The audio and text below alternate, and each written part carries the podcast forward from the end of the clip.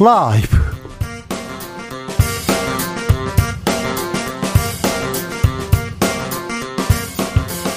이천이십이년 칠월 이십칠일 수요일입니다. 안녕하십니까, 주진우입니다. 내부 총질이나 하던 당대표, 문자의 파장 커지고 있습니다. 문자 유출한 권성동 국민의힘 대표 직무대행 구십 도 사과했습니다. 문자의 주인공 내부 총질의 당사자 이, 이준석 대표는 앞에선 양머리 걸고 뒤에선 개고기 판다고 응수했습니다. 문자를 보낸 윤 대통령 입장 밝히지 않았는데요, 대통령실에서는 이게 그렇게 엄청난 일인가, 사적 대화 확대 해석하지 말라고 했습니다.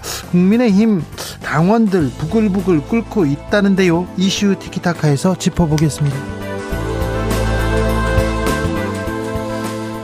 경찰 출신 국민의힘 권은희 의원, 이상민 행안부 장관 탄핵을 주장했습니다. 경찰국 설치는 위헌이라고, 아, 이상민 장관은 만장질을 하고 있다고 이렇게 작심 발언했는데요. 이상민 장관 쿠데타 발언에 대해서 비판 커지자 발언 지나쳤다, 오해를 풀어달라고 했습니다. 국회에 나온 장관 탄핵 발언, 아, 경찰 출신 민주당 황운하 의원과 함께 살펴보겠습니다. 탈북어민, 북송 당시 통일부 장관이었습니다. 김연철 전 장관은 흉악범 풀어주자는데 동의할 국민 많지 않다, 김대중 노무현 정부의 정세현 전 장관 통치행위라면서 문제 없다고 했습니다. 그동안 유엔사 패싱했다 주장하던 국민의힘, 유엔사 승인했다는 답변 나와서 좀 당황했는데요, 이번에는 강제 북송인지 일반 북송인지 놓고 공방 이어집니다. 공동혁신구역에서 고민해보겠습니다. 나비처럼 날아 벌처럼 쏜다. 여기는 주진우 라이브입니다. 오늘도 자중차에 겸손하고 진정성 있게 여러분과 함께하겠습니다. 구십팔 일만인가요? 근 백 일 만에 다시 십만 명 돌파했습니다. 휴가철 물놀이도 하고 캠핑도 가고 뭐 이동해야 되는데 확진자 급증하고 있어 걱정입니다. 스스로 개인위생 철저히 과학적으로 하셔야 됩니다. 마스크 착용 과학적으로 하셔야 됩니다. 아, 우리 학생들은 여, 여름방학 시작했나요? 어떻게 보내고 계신지요? 혹시 어, 초등학생들 주진우 라이브 듣는 사람 있는지, 지난번에 어떤 초등학생 친구가요, 저 주진우 라이브 들어요 인사하는 걸 보고 제가 깜짝 놀랐습니다. 뭐 하면서 듣고 있는지 알려주시면 제가 어, 초등학생들 그리고 중학생들한테는 아이스크림 쿠폰 이렇게 선정해가지고 드리겠습니다. 그리고 혹시 초등학생, 중학생들 대통령 할아버지한테 하고 싶은 말, 보내고 싶은 문자 이런 거, 이런 것도 보내주십시오. 네, 아닌데 그냥 보내시면 됩니다. 어떻게 이렇게 해주세요, 뭐 듣고 싶으세요, 이렇게 하시면 됩니다. 네, 저희가 그러면 크게 외치겠습니다. 샵 구칠삼공, 짧은 문자 오십 원, 긴 문자 백 원, 콩으로 보내시면 무료입니다. 그럼 주진우 라이브 시작하겠습니다.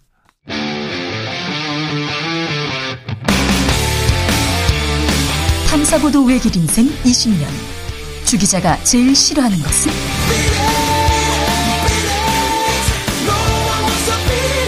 이 세상에서 비리와 부리가 사라지는 그날까지 오늘도 흔들림 없이 주진우 라이브와 함께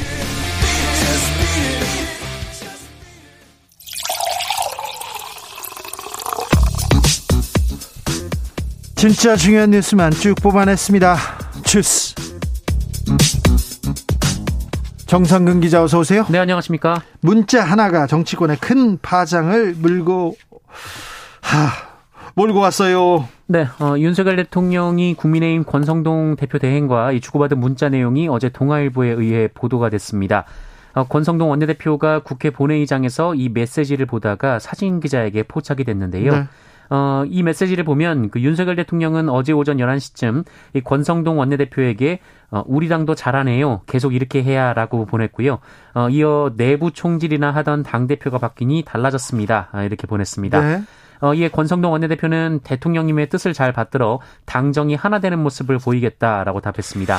어, 그러자 윤석열 대통령은 엄지손가락을 치켜드는 모양의 이모티콘을 보내기도 했습니다. 이모티콘을 쓰는 대통령, 깜짝 놀랐습니다. 그리고 우리 당이 잘하네요, 계속 이렇게 해야 얘기하는데 어떤 부분을 잘하고 있는지 이것도 궁금합니다. 거기에 나온 사람도 궁금하고요.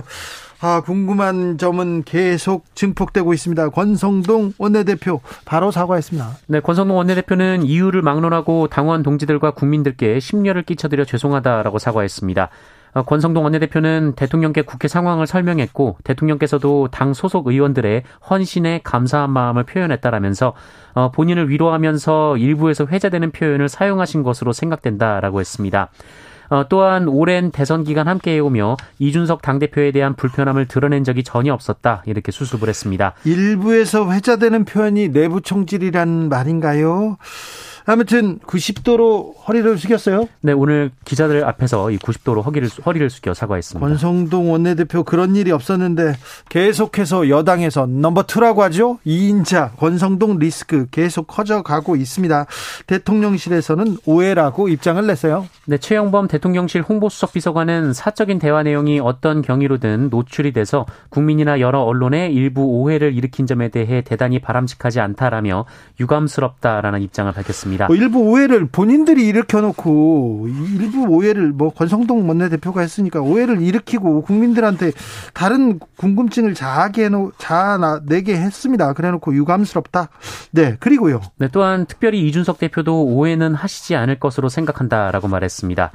그러면서 당무는 당 지도부가 알아서 잘 꾸려나갈 일이라면서 우연한 기회에 노출된 문자 메시지를 지나치게 확대 해석하거나 정치적 의미를 과도하게 부여하는 것은 바람직하지 않다라고 말했습니다. 대통령실에서 이런 입장을 내는 건 이해가 가는데 좀 이게 또 정확한 단어인지 이렇게 꼭 얘기해야 되는 건지 거기에 대해서는 또 유감입니다.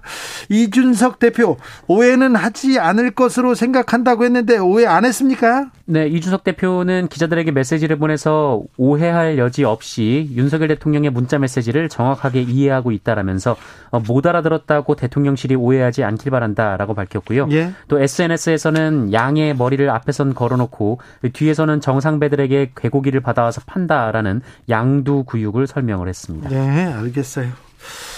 궤고기를 판다. 계속 개 개고기, 개에 관련된 얘기가 계속 나오는데 정치권 얘기는 계속 거칩니다. 아무튼 이준석 대표와 윤석열 대통령 뭐 선거 기간 내내 갈등이 있었고요. 서로 별로 좋은 관계는 아니었어요. 근데 그 좋은 관계가 이 사적 대화, 이 문자 메시지를 통해서 이게 공개가 돼서 이 문제가 어떻게 파장을 물고 몰고 올지는 좀 자세하게 좀 분석해 볼 필요가 있습니다.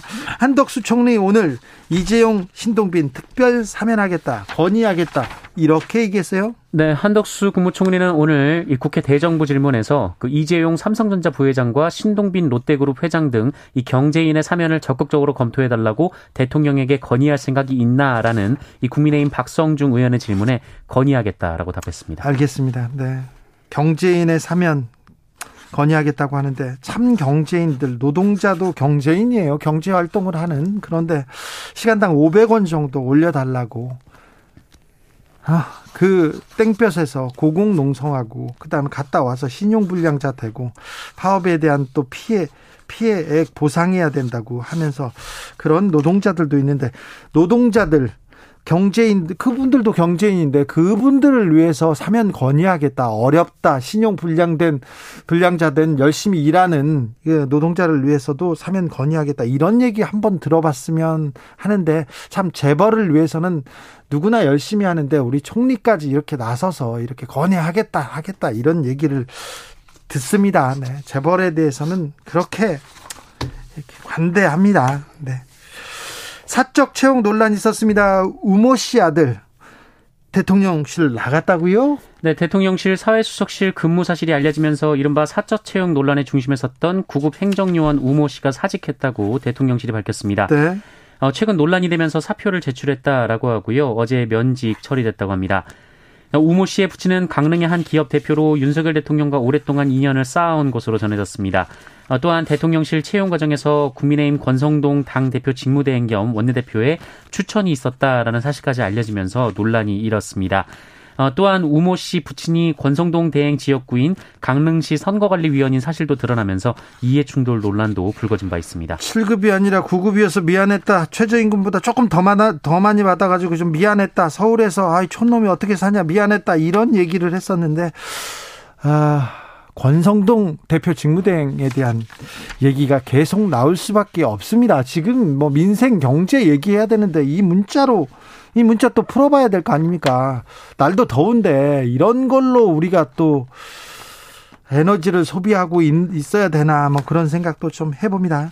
경찰이 오는 토요일에 모여서 회의를 하기로 했는데 일단 취소하기로 했어요. 네, 행정안전부 경찰국 신설에 반발해 경감 경위급 일선 경찰관들이 삼십 일 개최하려던 십사만 전체 경찰회의가 취소가 됐습니다. 이 처음 전체 경찰회의를 주도한 서울 광진경찰서 김성종 경감은 오늘 경찰 내부망에 글을 올려서요. 이 국무회의 통과로 경찰국 설치가 확정됨에 따라 어떠한 사회적 해결 방법이 없어진 상황에서 전체 경찰 이름의 사회적 의견 표명은 화풀이는 될지언정 사회적 우려와 부담을 줘서 경찰 전체가 사회적 비난의 대상이 될 수 있다라고 철회 배경을 밝혔습니다. 네.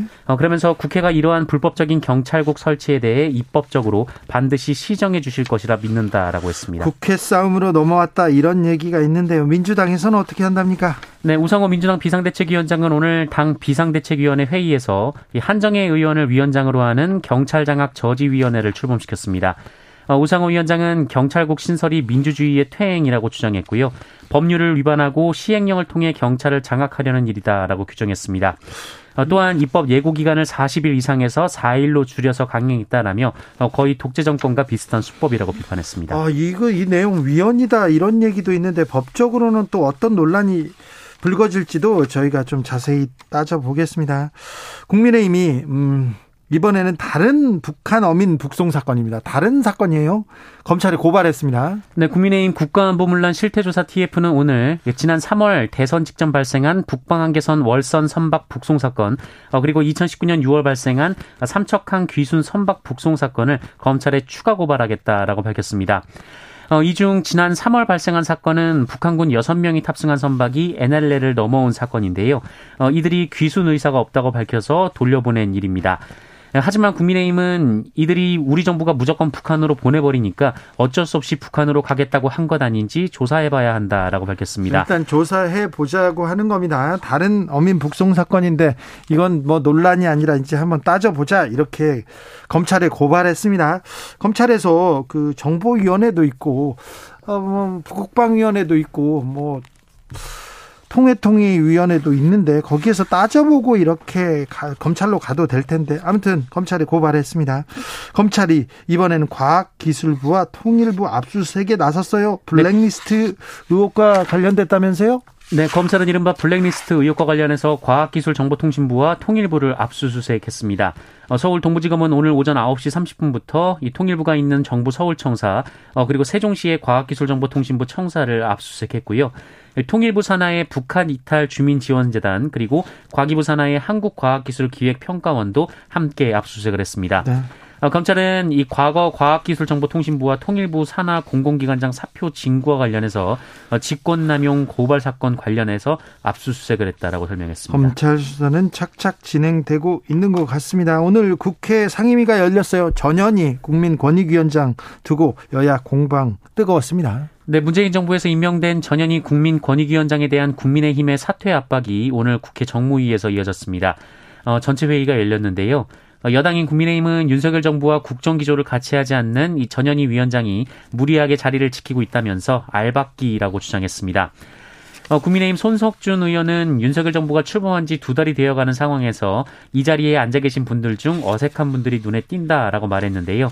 어, 전현희 위원장과 정혜구 경제인문사회연구원 이사장을 겨냥한 발언입니다. 네. 반면 야당인 민주당은 권익위원장의 임기는 법률로 정해져 있다라면서 전현희 위원장을 엄호했는데요. 어, 강병원 의원은 권익위원장이 언제부터 고액 알바 자리였나라고 비판하기도 했습니다. 네, 코로나 확진자가 십만 명을 넘어섰습니다. 네, 오늘 신규 확진자 십만 이백팔십오 명이 나왔습니다. 어제보다 구백오십여 명 늘었고요. 일주일 전에 일 점 삼 배, 이 주 전에 이 점 오 배에 달합니다.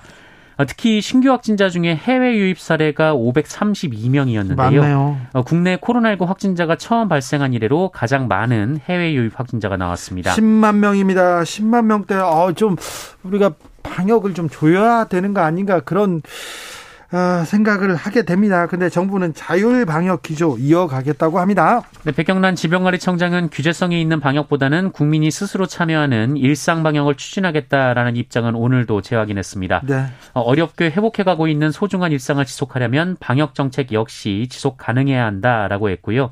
어, 규제적인 거리두기가 아니라 국민 스스로 참여하는 방식의 거리두기가 이뤄질 때 일상 방역을 이어갈 수 있다라고 말했습니다. 국민 스스로 참여하는 방식 이렇게 얘기하는데 지금 검사를 그냥 검사를 어디에서든 다 해주다가 지금은 돈을 내고 하라고 하고 어디 선별 진료소도 없고요. 그다음에 코로나 걸렸을 때 정부에서 뭐 좀 도와주지도 않고 그래서 좀 불만이 있습니다. 그래서 이 부분에 대해서는 어떻게 하는지 좀 구체적인 내용을 좀 알려주는 게 알려줘야 될 것 같은데 지금껏 그래왔다가 안 하니까 아, 정부가 손 놓은 거 아닌가 이런 생각을 하는 분들도 많다 이렇게 생각합니다.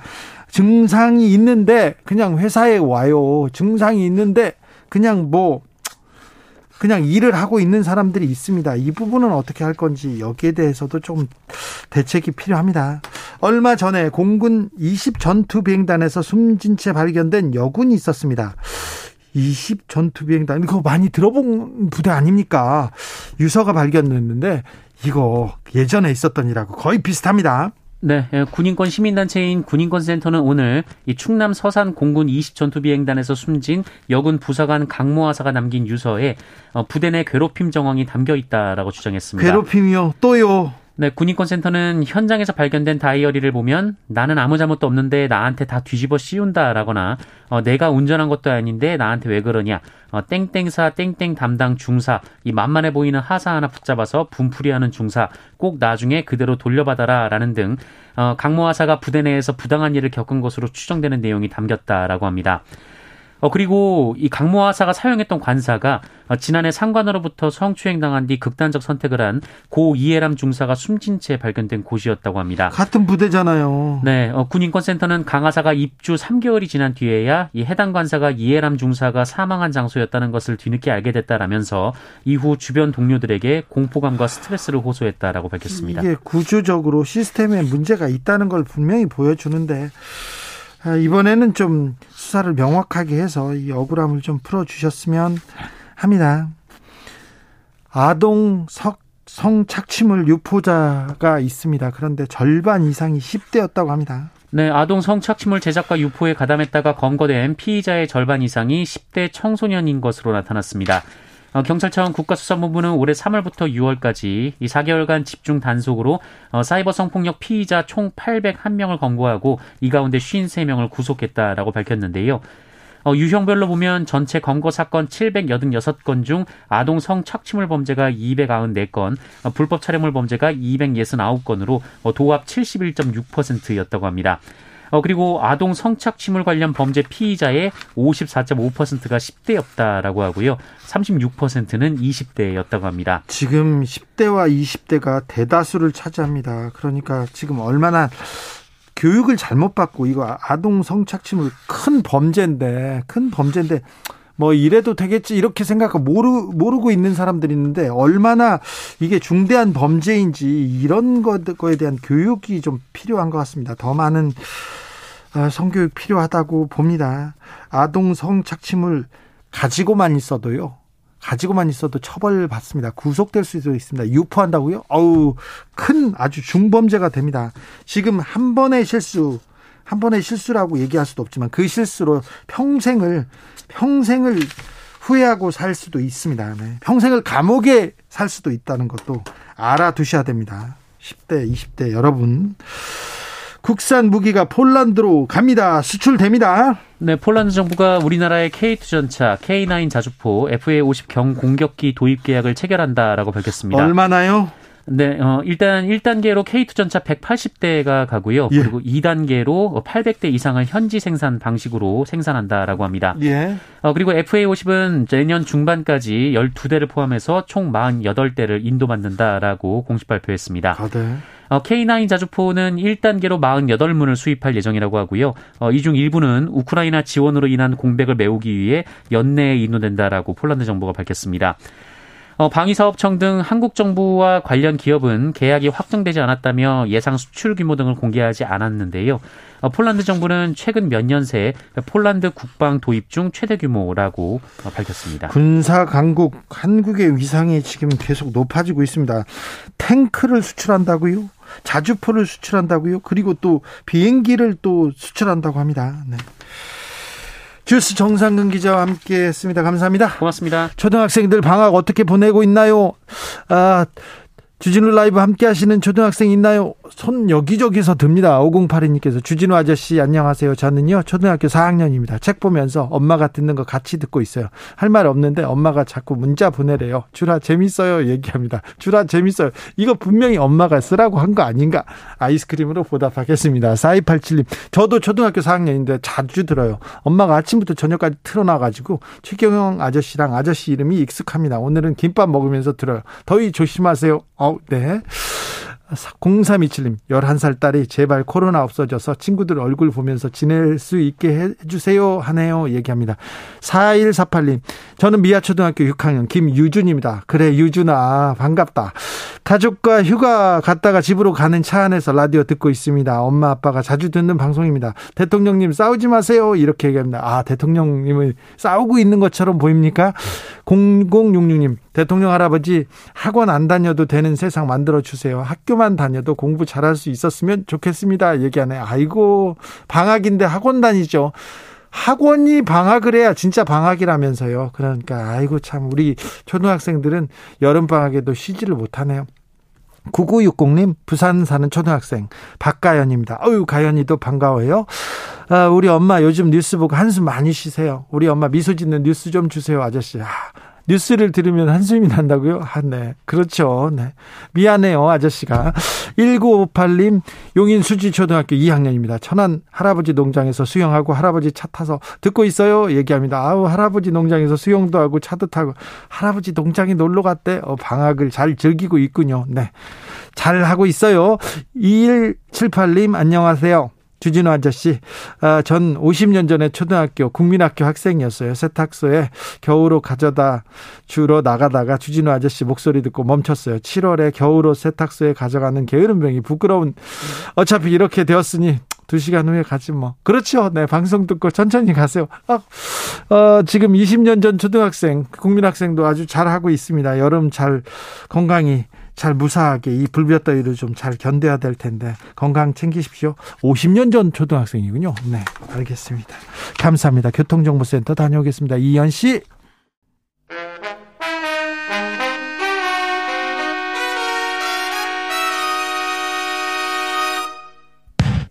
주진우 라이브 돌발 퀴즈. 오늘의 돌발 퀴즈는 객관식으로 준비했습니다.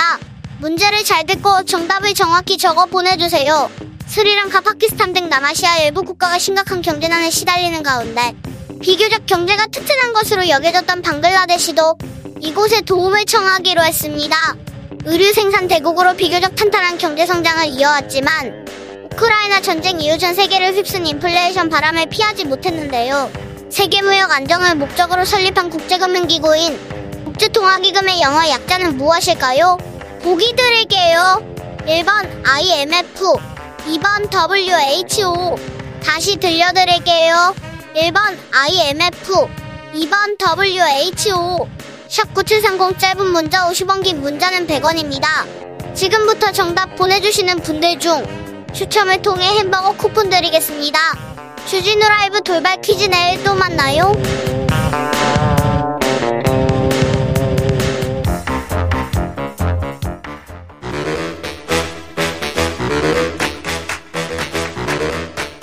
이것이 혁신이다. 여야를 내려놓고 관습을 떼버리고 혁신을 외쳐봅시다. 다시 만난 정치 공동 혁신구역.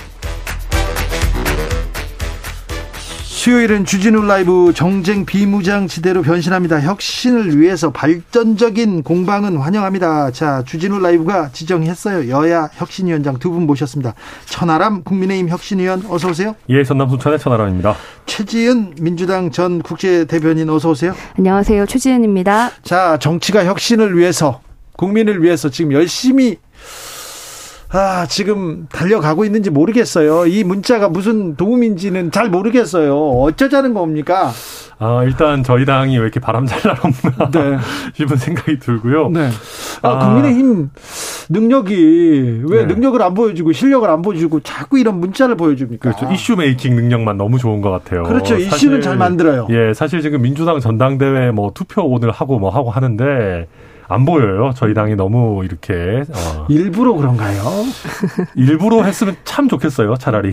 근데 그런 것 같지는 않고요. 일단 어, 일단 좀 안타깝죠. 왜냐하면은 대통령의 문자 메시지가 우리나라에서 공개된 거는 거의 처음인 것 같아요. 그렇죠. 대통령의 이모티콘은 아마 전 세계적으로 처음이었을 거예요. 그렇죠. 묘하게 귀엽기도 한데 그 체리 이모티콘이. 음. 어쨌거나 사실 헌정사상 처음으로 내지는 휴대전화가 발명된 이후에 한 삼십, 사십, 삼십 년여 만에 처음으로 대통령의 문자 메시지가 나온다라고 하면 조금 더 긍정적인 내용으로 나왔으면 좋았을 텐데 이게 당내 분란이 어떻게 보면 더 심해지는 내용의 문자 메시지가 공개가 되다 보니까 조금 다들 당혹스러워하는 분위기죠, 뭐. 네. 예. 어떻게 보셨어요? 뭐 윤석열 대통령이 선거 때는 이준석 대표와 막 그렇게 화합하는 뭐 후드티도 같이 맞춰 입고 막 부산에서 어 같이 빨간 후드티 입고 막 이준석 대표를 잘 모시고 선거를 이기겠다 막 그러셨고 또 이후에도 또 지선할 때도 이준석 대표가 역할을 많이 했는데 이제 선거가 다 끝나고 나니까 아 그 이준석 대표에 대해서 부정적인 태도가 있다는 것을 우리가 추측은 했지만 그게 지금 공개적으로 드러난 거 아닙니까? 그 전에도 다 뭐 예상은 했잖아요. 예상은 했는데 그걸 이제 원내대표랑 이렇게 문자로 주고받는 것이 조금 더 예상은 했지만 그래도 어 그랬는데 이게 뭐 일부러 그랬던 건 아니지만 이게 드러나니까 참 씁쓸하고 그 일부 이공삼공 청년들은 어 이거 정말 이 대표를 토사구팽한 것이다라고 얘기를 하시는데 저는 충분히 그럴 만한 상황이라고 생각을 하고 근데 이 모든 게 그 국민의힘 내부 갈등이라서 사실은 국민들이 보시기에는 참 보기가 안 좋죠. 윤석열 대통령께서 어, 진정한 정치인이신 것 같아요. 그래요. 내심을 잘 숨기시고 네. 또 선거 때는 함께 또 화목하게 잘 하시기도 하고. 모, 네. 모습 얼굴에 다 써 있던데요. 아, 그래도 뭐 결과적으로 또 잘 해서 이기지 않았습니까? 네. 선거를. 뭐 자, 민주당은 예. 그런데도 네. 졌어요. 네. 네. 사실은 당 대표와 네. 지금 후보가 그렇게 갈등을 보여줬는데도 그래도 졌어요. 지금 그래서 당 대표 선거는 잘 되고 하고 있습니까? 지금 뭐 사실 우리 지선 때 돌아보면 그 당시에 비대위도 아 굉장히 혼란이 많았고 아, 비대위 안에서 비대위 원장끼리 뭐 다투고 예, 나가고 그, 그랬지 않습니까? 그 안에 굉장히 부적절했습니다. 당시에 제가 부산에서 지방선거를 이끌고 제 지역에서 지방선거를 이끌고 있었는데 이 사람들이 지금 당시에 제 지역구에서 민주당이라는 걸 내세우지 말고 이왕엔 파란 옷을 입지 말고 해야 되는 게 아닌가. 당론, 당색을 앞, 세울수록 지금 부산에서 우리한테 마이너스가 된다. 비대위에서 사건이 있을 때마다 파란 옷을 벗어서 벗고 선거운동을 해야 되는 그런 상황이었는데 어, 그때 그런 게 그래도 일단락 되고 나서 선거는 네. 졌지만 어, 지금 새로운 곳을 맞는다는 그 기대감이 있습니다. 그래서 네. 지금 전당대회에 대해서 어차피 뭐 당대표는 이재명이다 이러면서 흥행은 안 되고 있으나 이게 분란집이 막 소리가 많이 난다고 좋은 건 아니지 않습니까? 흥행이 안 돼도 오히려 안정된 시장 할 수가 있고 뭐 여기에 대해서 기대 반 우려 반 하시는 분도 있지만 또 새롭게 시작하는 아 새로운 이런 것에 다시 이제 크게 망했고 다시 일어날 수 있는 아 그런 계기가 되지 않을까라고 생각합니다. 네. 근데 뭐 크게 망했다는 인식이 별로 없으신 것 같아요. 그러니까 정말 크게 망했다라는 위기감이 있다면은 새로운 인물을 찾거나 어떤 대안을 모색할 텐데 물론 뭐 그게 현실적으로 어렵다는 것 저도 인정하지만 두 개 선거에서 다 패배를 직접 하셨거나 뭐 주요한 원인이 됐던 분이 다시 당대표가 된다. 뭐 저희로서는 그나마 몇 안 되는 뭐 다행인 일이다. 뭐 그렇게 보고 있습니다. 자, 그런데 하나만 또 여쭤볼게요. 문자에 나오는 강기훈은 누굽니까? 음, 저도 제가 직접 아는 사람은 아니고요. 저도 이런저런 보도를 보니까 자유의 새벽당이라는 어, 뭐 대한 우파 뭐 내지는 제가 봤을 때 좀 극우에 가까운 것 같은데 네. 그런 정당을 공동 창립한 뭐 당시 대표였다고 해요. 근데 이분이 제가 봤을 때는 굉장히 그때 당시 활동했던 내용들은 문제가 많이 있는 것 같아요. 네. 어, 뭐 예를 들어서 박근혜 전 대통령 탄핵에 대해서 뭐 굉장히 음모론적인 시각을 가진다든지 뭐 어 또 뭐였죠? 뭐 아무튼 뭐 중국에 대해서도 굉장히 반감을 드러내고 극우의 시각이군요. 네, 네. 뭐 부정선거 관련한 얘기들도 있는 것 같고 뭐 어, 우리 대한민국 임시정부를 부정하고, 뭐, 건국, 뭐, 이런, 우리 옛날 이승만 정부 때부터가 뭐, 정통이다, 이런 식의 얘기들을 한다든지, 이거는 우리 헌법의 전문에 나와 있는 거를 부정하는 거거든요. 뭐, 이런 것들을 보면 약간 뉴라이트 계열의 극우의 어떤 정당이 아니었나 싶고요. 저도 자세히 아는 건 아닙니다만은. 근데 뭐, 일단은 뭐, 대통령실에서는 이분이 행정관으로 일하는지 공식 확인은 해주진 않았지만 보도에 의하면 일하는 건 맞는 것 같고. 대통령실에 있다고요, 이런 분이? 일, 뭐 일단 일부 근데, 보도에 의하면 그런 것 같습니다. 근데 그런 분 얘기를 지금 그럼 여, 정부 여당의 대표하고 대통령하고 그런 그러게요. 얘기를 합니까? 예, 뭐 장관도 아니고 행정관이면 사실은 중요한 직하, 직할이, 어, 직함이지만은 대통령과 원내대표가 얘기할 만큼 높은 자리는 아닌 것 같은데 이런 사람과 함께하겠다 뭐 이런 걸 얘기했다는 거는 제가 약간 좀 걱정, 그냥 이제 좀 궁금한 거는 여의도에서 뭐 카더라 하는 여러 얘기 중에 내년쯤에 윤석열 대통령발 정계 개편이 있을 것이다. 이런 얘기를 하신 분이 많고 뭐 김한길 같은 분이 그런 걸 아마 뭐 계획을 하고 있다. 이런 소문들이 있는데 혹시 이런 것과 관련된 겁니까? 아이, 뭐 설마 그렇겠습니까? 저는 정계 개편 같은 그런 정치적 에너지는 없다고 보고요. 네. 어, 저도 이제 그 두 분의 문자 메시지 내용을 보면 일단 두 분 다 강기훈이라는 사람을 서로 알고 있는 거잖아요. 아는 예, 걸 전제로 예. 대화하는 거고. 그래서 저도 알아봤더니 뭐 언론 보도에 의하면은 이 강기훈 씨라는 분이 어, 뭐 여성가족부 폐지라든지 장병 월급 이백만 원이라는 이라든지 뭐 멸콩 챌린지라든지 뭐 이런 부분에 있어서 선거 때부터 권성동 원내대표와 밀접하게 아이디어를 내고 뭐 이런 역할을 했다라고 해요. 예. 그러다 보니까 아마 선거 과정에서부터 뭐 알고 지냈던 것이 아닌가. 그리고 뭐 그 대통령실에 아는 분도 얘기해 보면 이분이 뭐 지금 현재 대통령실에서는 뭐 어떤 본인의 과거 정치적 지향이나 이런 걸 드러내지 않고 뭐 맡은 일을 충실히 하고 있다. 뭐 그런 것 같습니다. 대통령실에서 동명의 행정관이 그러니까 강기훈 씨가 행정관으로 용산청사에 근무 중이라고 밝혔습니다. 근데 문자 대화 속 동일인인지는 확인하지 않았다고 합니다. 이런 거는 좀 확인해서 알려주는 게 맞는 것 같습니다. 궁금하잖아요. 네, 너무 궁금하고 네. 그 국민의힘에서 그동안 이준석 대표가 젠더 갈라치기 했다. 혐오했고 분열했다. 그래서 선거를 더 크게 이길 걸 못 이겼다 이랬는데 그럼 이준석 대표는 이제 내부 총질하니까 물러가고 강기훈을 데리고 하자. 지금 말씀하시는 거 들어보니까 뭐 여가부 폐지, 뭐 멸공, 뭐 여러 가지 정말 극우고 진짜 갈라치기를 더 크게 하자는 거지. 지금 지지율이 떨어지니까 극우, 굉장히 열성 지지자. 만 지금 안고 가겠다는 건지 그래서 경찰국까지도 지금 이렇게 하고 있는 건지 이런 것들이 다 꼬리에 꼬리를 무는 의혹이 됩니다. 근데 저는 뭐 여가부 폐지나 뭐 경찰국 이런 게 뭐 극우라고 생각하지는 않고요. 뭐 여가부 폐지 같은 경우에 과거 데이터를 제가 뭐 줄줄 읊을 수는 없지만 꽤 많은 비율의 여성들도 다 동의를 많이 하였어요. 그러니까 여가부의 기능이 제대로 수행되고 있느냐 하는 문제 제기가 있는 거죠. 그러니까 여가부가 여성들을 제대로 대표하고 있느냐 하는 문제도 있는 거고. 그러니까 여가부 폐지를 그러니까 여성에 대한 반감이랑 등치시킬 수 없는 게 현실인 것 같고요. 그러다 보니까 뭐 이게 뭐 극우다라고 할 일은 아닌 것 같고 저도 이준석 대표가 그런 면에서 항상 그런 행정부의 효율성을 얘기했지 뭐 남녀 갈라치기를 했다 이런 거는 좀 납득하기가 어렵습니다. 여튼 어쨌거나 어, 이런 과거 전력이 있는 분이 그 대통령실에서 근무한다라는 거에 대해서는 우려가 나올 수밖에 없다는 것도 이해하고 특히 저희 당이 우리가 우리 어, 여기서도 몇 번 다뤘습니다마는 어, 좀 극단적인 세력들과 결별하려고 많은 노력을 했고 어느 정도 성공을 거뒀는데 네. 그게 과거로 돌아가서 도로 자유한국당이 될까봐 솔직히 좀 걱정되긴 합니다. 그렇다면요. 이준석 대표는 뭐 양 얘기도 하고 개 얘기도 하고 그랬는데 앞으로 어떻게 할까요? 이 문제에 대해서는 또 물러서지 않을 것 같아요. 어, 모르겠습니다. 뭐 제가 이준석 대표한테 이래라 저래라 할 입장은 아닙니다. 근데 어, 일단 저는 초반 메시지 낸 거는 이 정도면 충분하다고 생각하고요. 예, 예. 그리고 지금 아무리 그래도 임기가 사 년 구 개월 남은 대통령과 직접적으로 부딪히는 모양새를 내는 거는 저는 이준석 대표의 정치를 위해서도 좋지 않다고 보고요.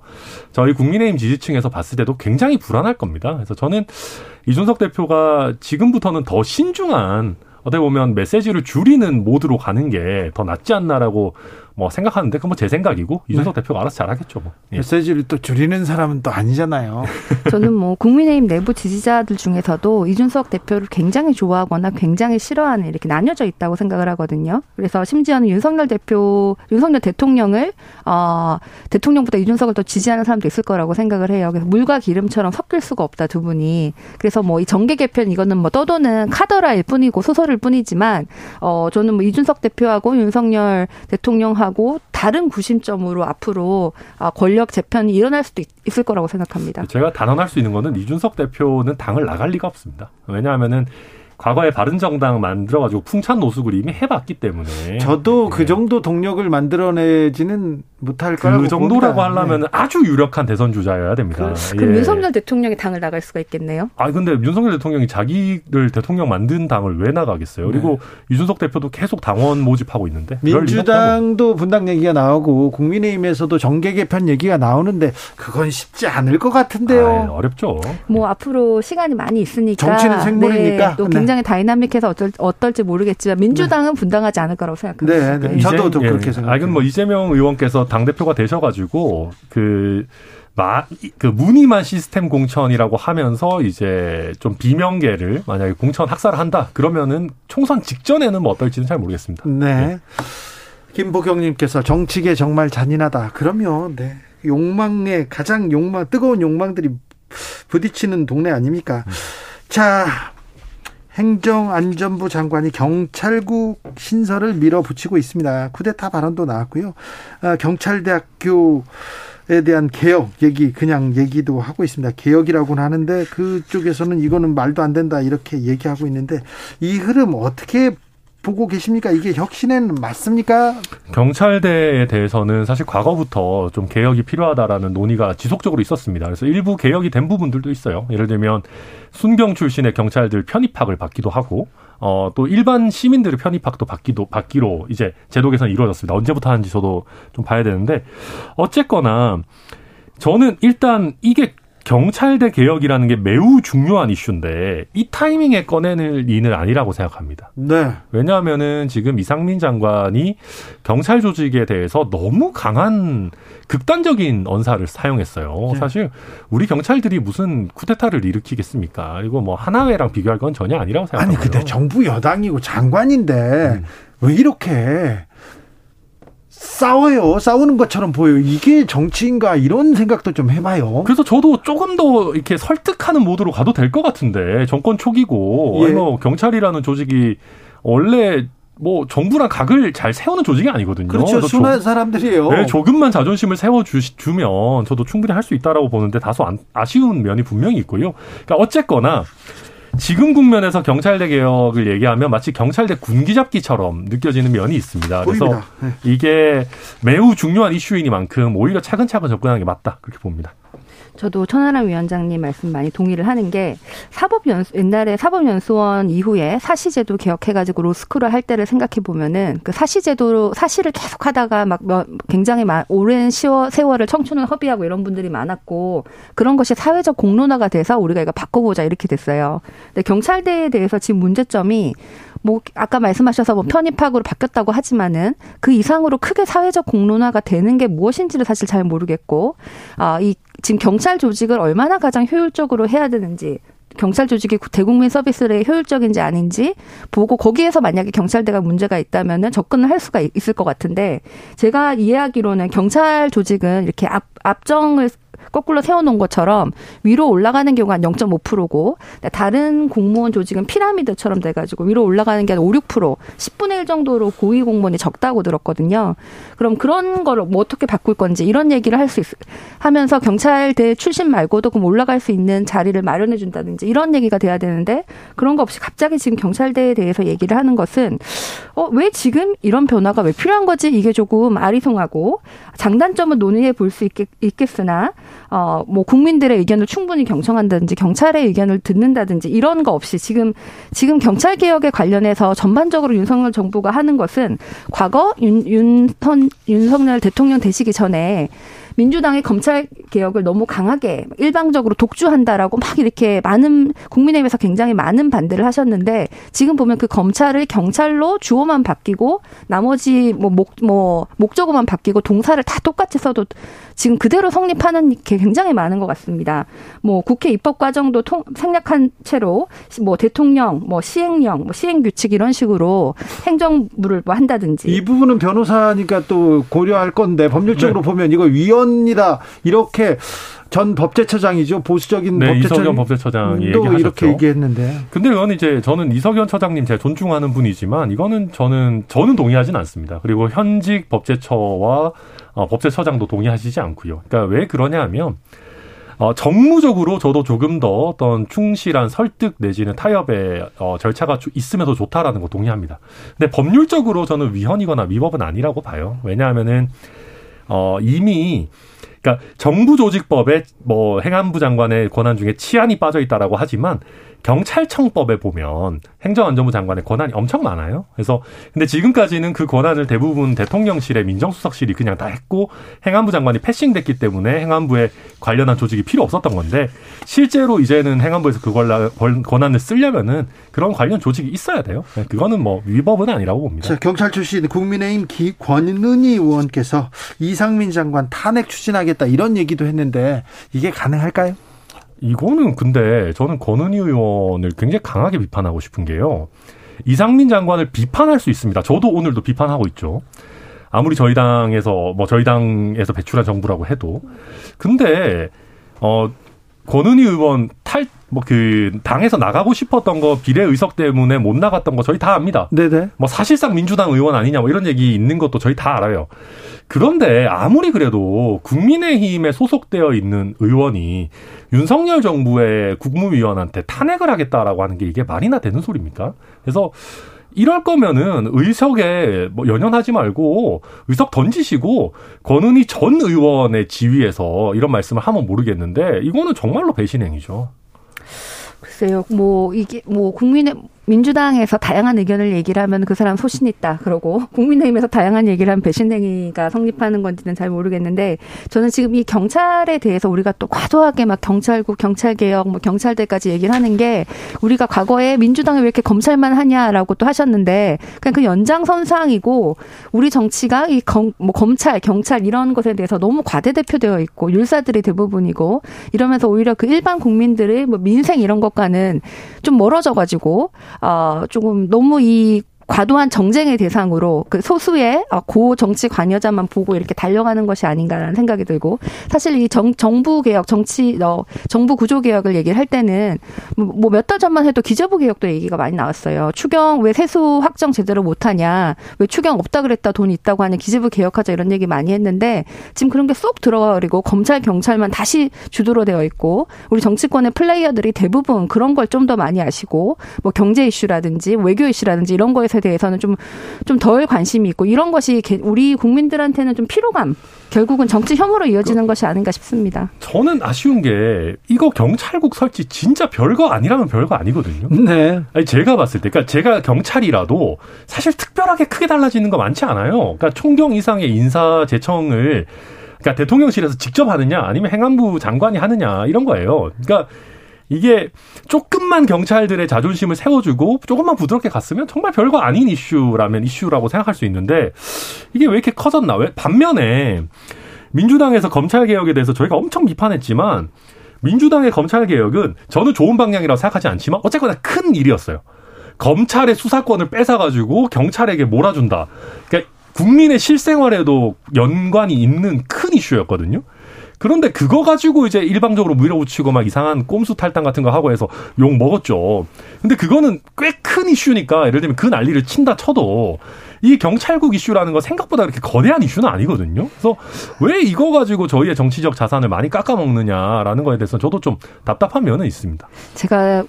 그 우리가 상대당이 아니고 국민의 한 사람으로 들었을 때는 둘 다 똑같다 이러, 이러실 것 같아요. 사실 검경수사권 조정할 때도 어, 민주당은 이 뭐 경찰 이미 지금 경찰이 많이 하고 있는데 검경수사권 조정하는 게 도대체 뭐가 큰 일이냐라고 얘기를 했었고 또 지금 거, 경찰국 설, 설 만드는 거는 경찰 입장에서는 경찰의 독립성과 중립성을 훼손하는 엄청나게 큰 그 민주경찰을 어, 정부가 사법화 사유화하는 것이다. 엄청나게 큰 일이다라고 얘기를 하거든요.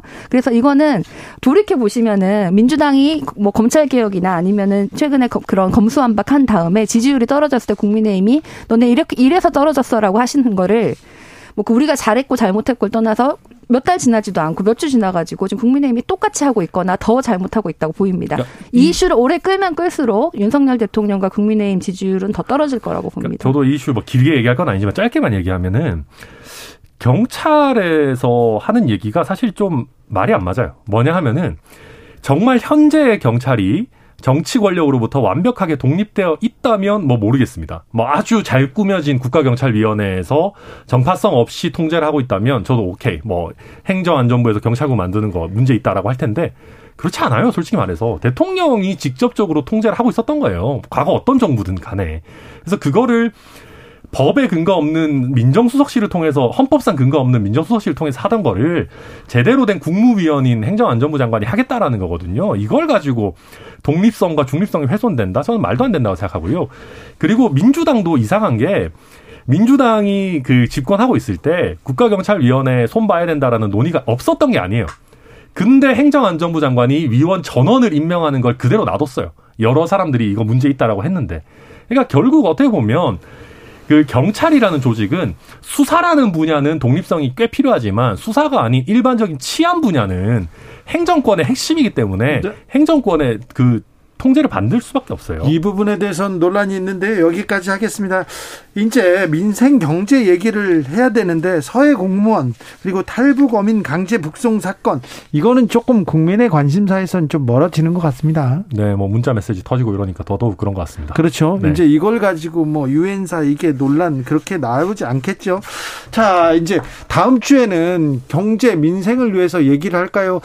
아, 조금 휴가철인데 휴가도 못 가요. 어려워요. 이렇게 얘기하는 사람들이 많은데 또 보이는 것은 이상민 장관과 한동훈 장관만 보여요. 한동훈 장관이 법무부가 계속해서 검찰 정상화하겠다 이렇게 얘기하는데 또 이거 경찰하고 검찰 얘기만 나올 것 같아요. 그러고 있죠. 아유, 제가 이제 그 스타 장관 얘기가 나왔을 때도 우리가 실물 경제를 담당하는 부서의 장관들이 그런 스타 사람들이 스타가 됐으면 좋겠다. 좋겠다라고 이렇게 얘기하셨죠. 자꾸 한동훈, 이상민 이런 분들만 아, 부각이 돼서는 안 된다고 생각하고 우리 실물 경제를 담당하고 있는 장관들도 더 좀 어, 더 파이팅했으면 좋겠다라는 생각이 듭니다. 근데 이 한동훈 장관의 검찰 정상화라는 것은요. 이것도 뭐 어, 법의 취지를 뭐 잠탈해가지고 뭐 수사권 늘리냐 이런 거지만 그게 아니고요.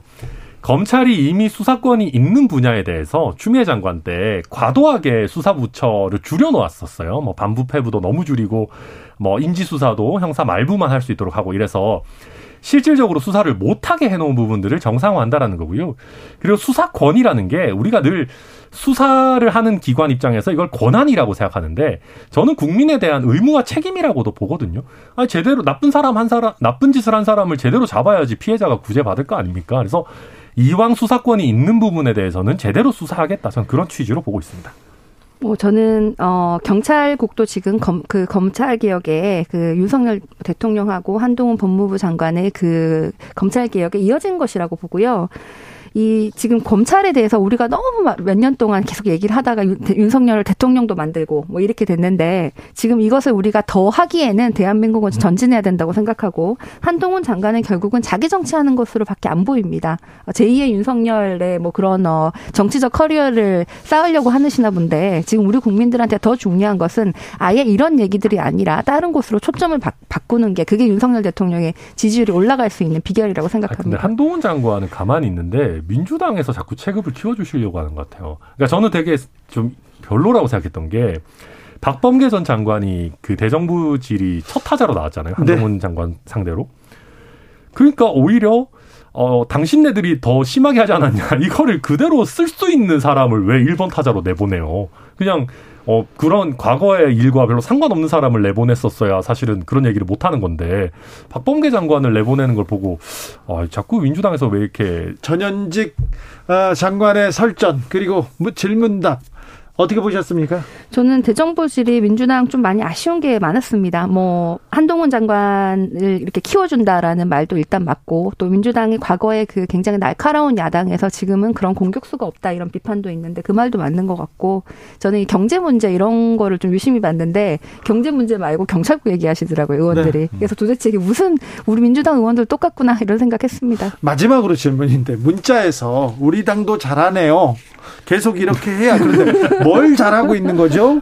대통령은 자, 국민의힘 뭘 잘하고 있다고 했을까요? 아, 저도 참 약간 납득하기 어려운 말씀이었는데 우선은 뭐 그런 것 같아요. 대정부 질의에서 어, 여당으로서 아마 국무위원들을 최대한 좀 잘 감싸주려고 노력했던 것 같고, 그리고 어, 이제 권성동 직무대행 체제가 좀 어, 안정이 되면서 당이 한 목소리가 나오는 거 아니냐, 그런 걸 좋게 보셨던 것 같은데, 근데 저는 당이 한 목소리가 나오는 게 꼭 좋다고 생각하지는 않아요. 예를 들면 음. 이상민 장관이 강한 발언했을 때 그런 거 비판하는 여당 의원들도 있어야 됩니다. 네, 천하람은 비판합니다. 네, 권은 의원은 배신자라면서요.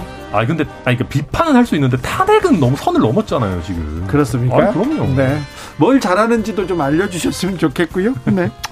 공동혁신구역 혁신에 대해서 얘기했습니다. 천하람, 최지은, 최지은, 천하람 두 분 오늘도 감사합니다. 감사합니다. 감사합니다.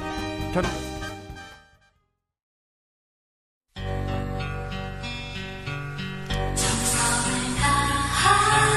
정성을 다하는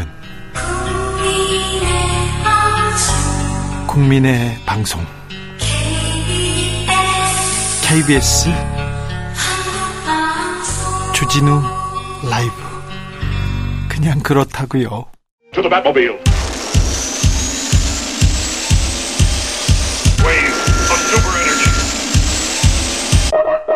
주 기자의 일 분. 장마가 끝나고 삼십오 도 넘는 폭염 시작됐습니다. 이제 한여름 불볕더위를 견뎌야 합니다. 그런데 올해 더위에 쓰러지는 사람들이 예년보다 이십 퍼센트 넘게 늘고 있다고 합니다. 걱정입니다.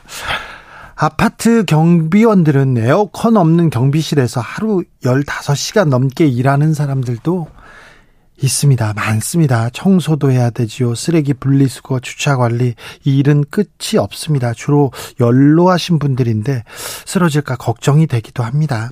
건설 노동자들은 폭염에도 쉴 곳이 없습니다. 이런 날도 하, 이런 뜨거운 날도 일합니다. 회사에선 천막 하나 쳐놓고 유계실이라고 합니다. 하지만 이마저 좋은 환경이라고 하더군요. 어제 건설노조가 온열질환 산재가 반복되고 있다고 인권위에 진정을 냈습니다. 뜨거운 불꽃과 싸워야 하는 용접사들, 힘들고 위험한 일입니다. 용접은 그런데 주로 하청회사 노동자들의 몫입니다. 최근 한 거제 대우조선해양협력사에서 용접사 채용 공고가 떴습니다. 다들 시급 구천백육십 원이라고 망설이는데 기량에 따라 만 원까지 협의가 가능합니다. 구천백육십 원이라고 망설입니다. 일단은 구천백육십 원으로 시작하는 것 같습니다. 폭염은 야외 노동자들을 직격합니다. 하지만 실내 노동자들의 환경이 쾌적한 것만도 아닙니다. 쿠팡 대책위원회에 따르면 이달 동탄 물류센터에만 세 명이 쓰러져서 온열 질환으로 쓰러져서 병원에 실려갔습니다. 쿠팡 물류센터는 에어컨이 아예 안에 없다고 합니다. 아니 이런 날 안에 에어컨이 없다고요?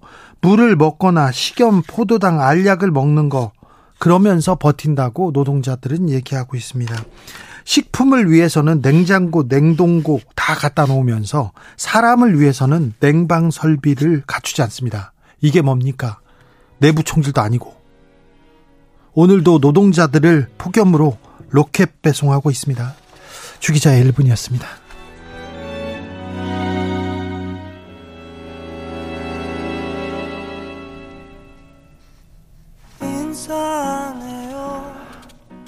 나무 카더가든.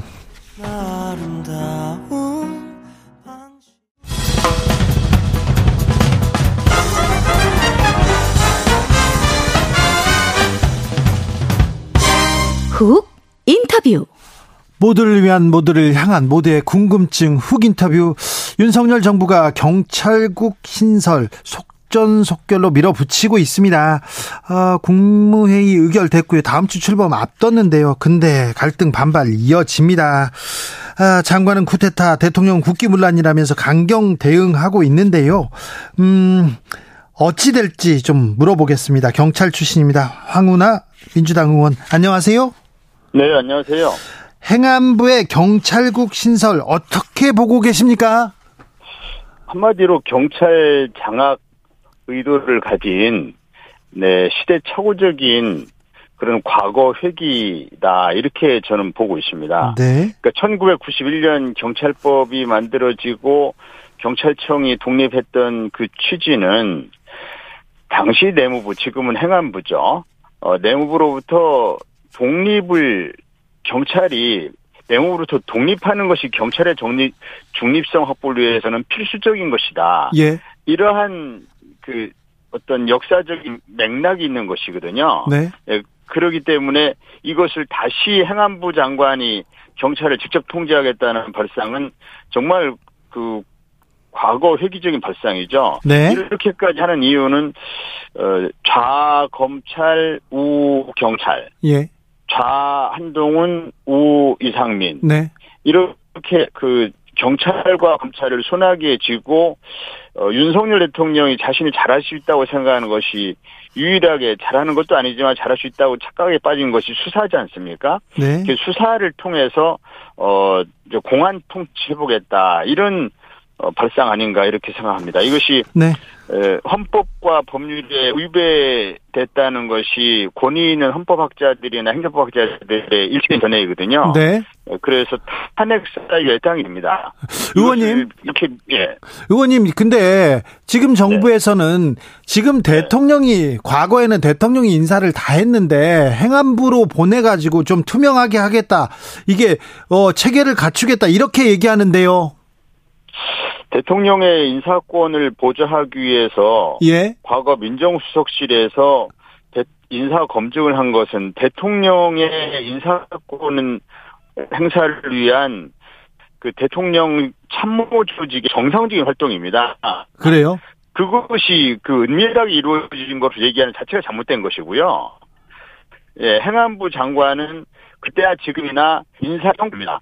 경찰청장의 추천권, 행안부 장관의 추천권 이것이 바꾸기 없이 작동이 되어 왔었고 행안부 장관은 경찰 인사에 가급적이면 개입하지 말아라, 관여하지 말아라. 그것이 경찰법의 정신입니다. 그걸 행안부 장관이 착각하고 있더라고요. 예. 이걸 정상화하는 게 아니라 행안부 장관의 직장체제, 직속체제로 가겠다는 것이거든요. 예. 이것은 경찰법이 최의도한 행안부 장관은 경찰 업무에 치안 사무에 악적인 관여하지 말아라. 네. 인사에 관해서든 또는 뭐 경찰위원회 업무에 관해서든 지금 장관이 그 내세우는 그 논리가 예. 인사 제청권이 내 권한이고 예. 경찰위원회 안건을 부의할 수 있거나 제의를 요구할 수 있거나 이게 내 권한인데 예. 그 일을 하려면 내 지원 조직이 필요하지 않느냐 이렇게 얘기하거든요. 네. 그게 그게 왜 뭐가 잘못됐는 거냐 이렇게 얘기하는데 그거를 지금까지 경찰국이 아닌 치안정책관이라는 일부 경찰관들이 파견 나와서 그걸 충분히 해냈습니다. 그렇기 때문에 경찰국을 새로 만들어서 하겠다는 것은 경찰을 장악하겠다라고 하는 의도인 것이죠. 네. 이거는 뭔가 그 지금 행안부 장관이 경찰법 구십일 년도에 입법 정신을 제대로 공부를 안 했거나 예. 아니면 그거를 알면서도 공안 통치에 대한 유혹 때문에 그걸 애써 무시하는 것이죠. 예. 국민의힘에서는 그동안은 밀실 통제가 이루어졌다 이렇게 얘기하는데 그동안 밀실 통제, 밀실 인사가 있었습니다. 거짓말이죠. 그것도 거짓말이죠. 아니 그 민정수석실에서 아까, 아까 제가 말씀드린 것처럼 대통령이 고위경찰관의 인사권을 갖고 있는 건 흔하지 않습니까? 대통령이 하잖아요. 그 대통령 인사권을 보좌하기 위해서 민정수석실에서 인사 검증하는 것이 그게 왜 밀실 인사입니까? 그게? 아, 네. 그게 정상적인 것이죠. 네. 그건 밀실 인사가 아니고 예. 행안부 장관이 실제로 경찰국을 통해서 그 인사권을 좌지우지할 때 거기서 밀실 인사 가능성이 높아지는 것이죠. 네. 아, 그렇군요. 예, 네. 예. 행안부 장관이 경찰국을 통해서 인사를 하려고 그럴 때 그때 밀실 인사 가능성이 높아지는 겁니다. 네. 대통령이 인사권을 가지고 있는데 그 인사권을 보좌하기 위해서 민정수석실에서 그 보좌하는 인사검증, 인사추천 기능하는 것이 뭐가 그게 어떻게 밀실 인사입니까? 그리고 근거 없이 그 뭐 청와대 과거 대통령 그러니까 즉 과거 청와대 지금 대통령실에서 민정수석실에서 경찰 업무 전반에 관여한 것처럼 그렇게 근거 없는 주장을 하더라고요. 이미 오 년 전에 민정수석실의 치안비서관실은 없어졌고 오 년 동안 민정수석실이라는 데에서 경찰 업무 전반에 대해서 개입하거나 관여하지 않았습니다. 국정상황실에서 다른 부처와 마찬가지로 어, 국정 운영에 필요한 최소한의 상황을 보고받았을 뿐이지 경찰 업무 전반을 개입하거나 관여하지도 않았거든요. 아, 예. 근거 없는 허, 허위 주장을 하더라고요. 알겠습니다. 어, 법 개정이 아니라 시행령으로 이렇게 경찰국 신설을 추진하고 있습니다. 이 부분에 대해서는 법에 뭐 위배된다 논란이 있습니다. 그거 어떻게 보시는지요? 논란이 아니고, 네. 논란이 아니고 심지어 그 이명박 정부 시절에 법제처장을 하셨던 이석연 법제처장 저, 처장 하셨던 네. 분, 그분도 그거는 그 법을 배운 사람. 초보적인 법률 지식만 가진 사람이라면 로스쿨 일 학년 학생에도 금방 알 수 있는 헌법과 법률에 위배된 것이다. 그 시행령을 법률 개정 없이 법률 개정 없이 이제 여기 헌법이 위배됐다는 것은 헌법이 그 위임을 할 때 헌법이 법률을 위임하고 법률이 시행령에 위임을 하는데 위임할 때는 구체적인 범위를 정해서 위임하게 되는 거고 구체적인 범위를 벗어나서 만들면 안 된다는 것이 포괄 위임 금지의 원칙이거든요. 네. 그래서 그거에 어긋났다는 것은 이건 상식에 속합니다. 그것을 논란이 있는 게 아니고 네. 헌법과 법률에 위반됐다는 것은 학계에 일치된 견해입니다. 그런데 법률가 출신, 검사 출신 대통령, 판사 출신 이상민 장관 그리고 검사 출신 권성동 원내대표 다 이렇게 밀어붙이고 있는데요. 이분들이 이제 검찰 만능주의 사고에 빠져있는 사람들이죠. 똑같은. 공통점이 있다면 검사 우월주의에 빠지는 분들이잖아요. 네. 이상민 장관은 검사 출신은 아니지만 일찍이 이제 판사를 그만두고 오랜 그 윤석열 대통령과 오랜 사적인 인연이 있는 사이로 알거든요. 그래서 이제 검사 우월주의에 이분도 오염이 된 것 같더라고요. 그래서 검사 우월주의에 빠져서 이 경, 지난 정부 시절에 경찰이 수사권 조정을 통해서 좀 커진 것 같으니까. 네.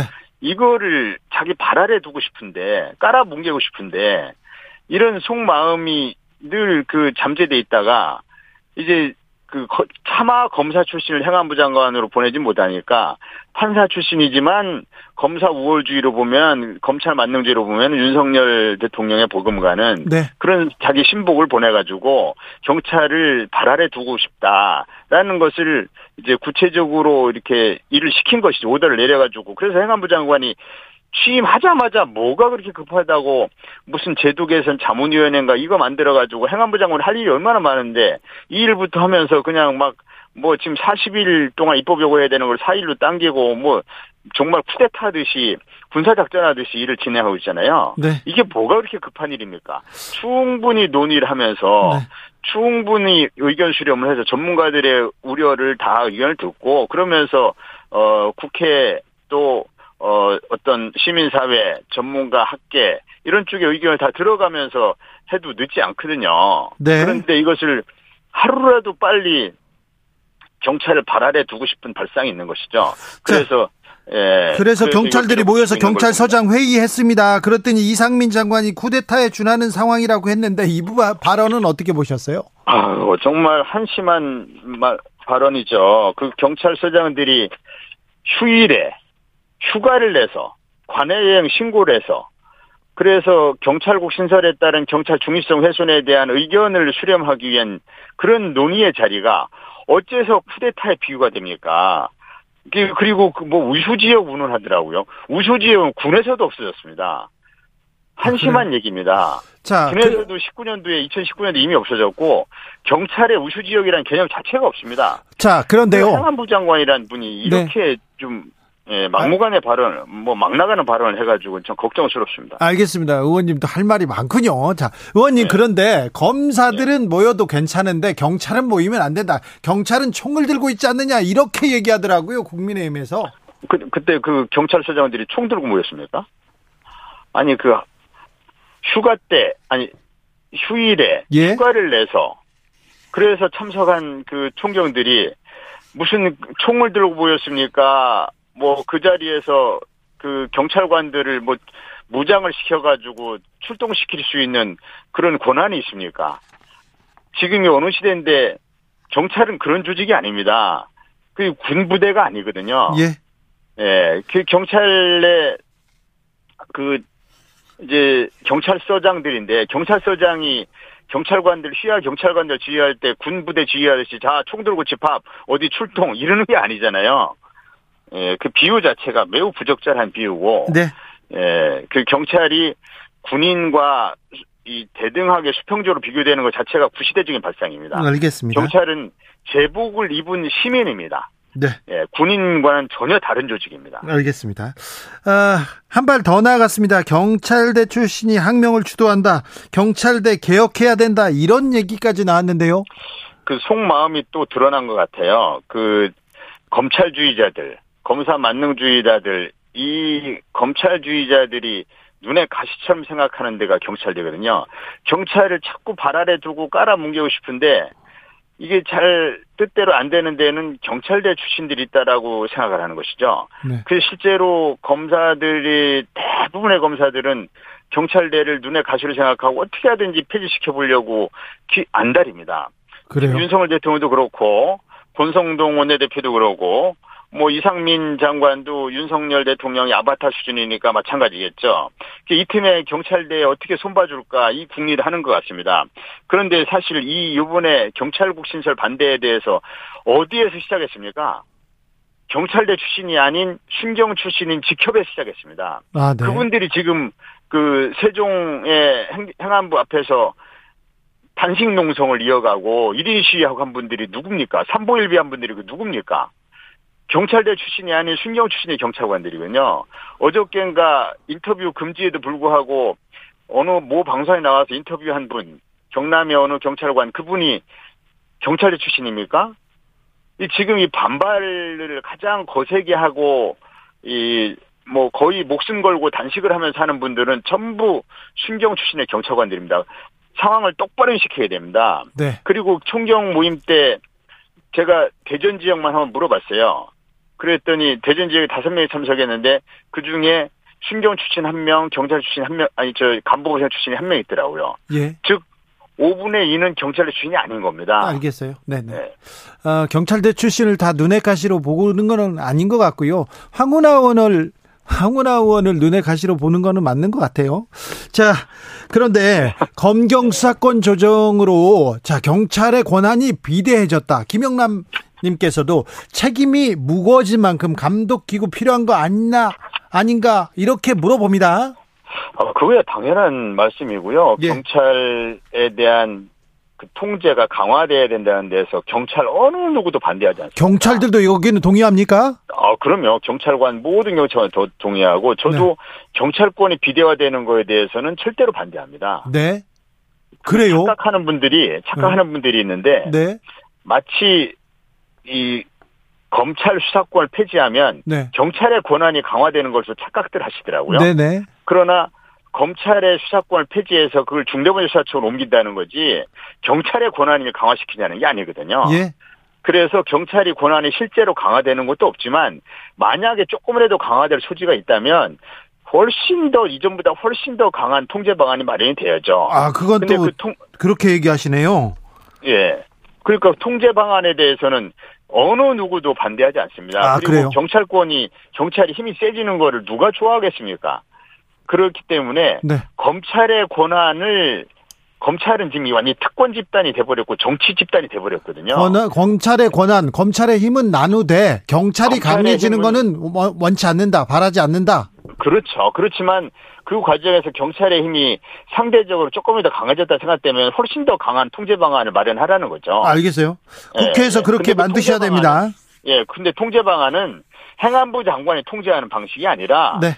행안부 장관이 통제하는 것은 정권에 예속시키는 결과가 되기 때문에 그건 통제가 아닙니다. 알겠어요. 권력에 예속시키는 거니까. 자, 그러면요. 민족 통제 방안을 마련해야죠. 그러면 의원님, 팔월 이일 날 경찰국 출범합니다. 이제 어떻게 네. 해야 됩니까? 민주당은 어떻게 할 겁니까?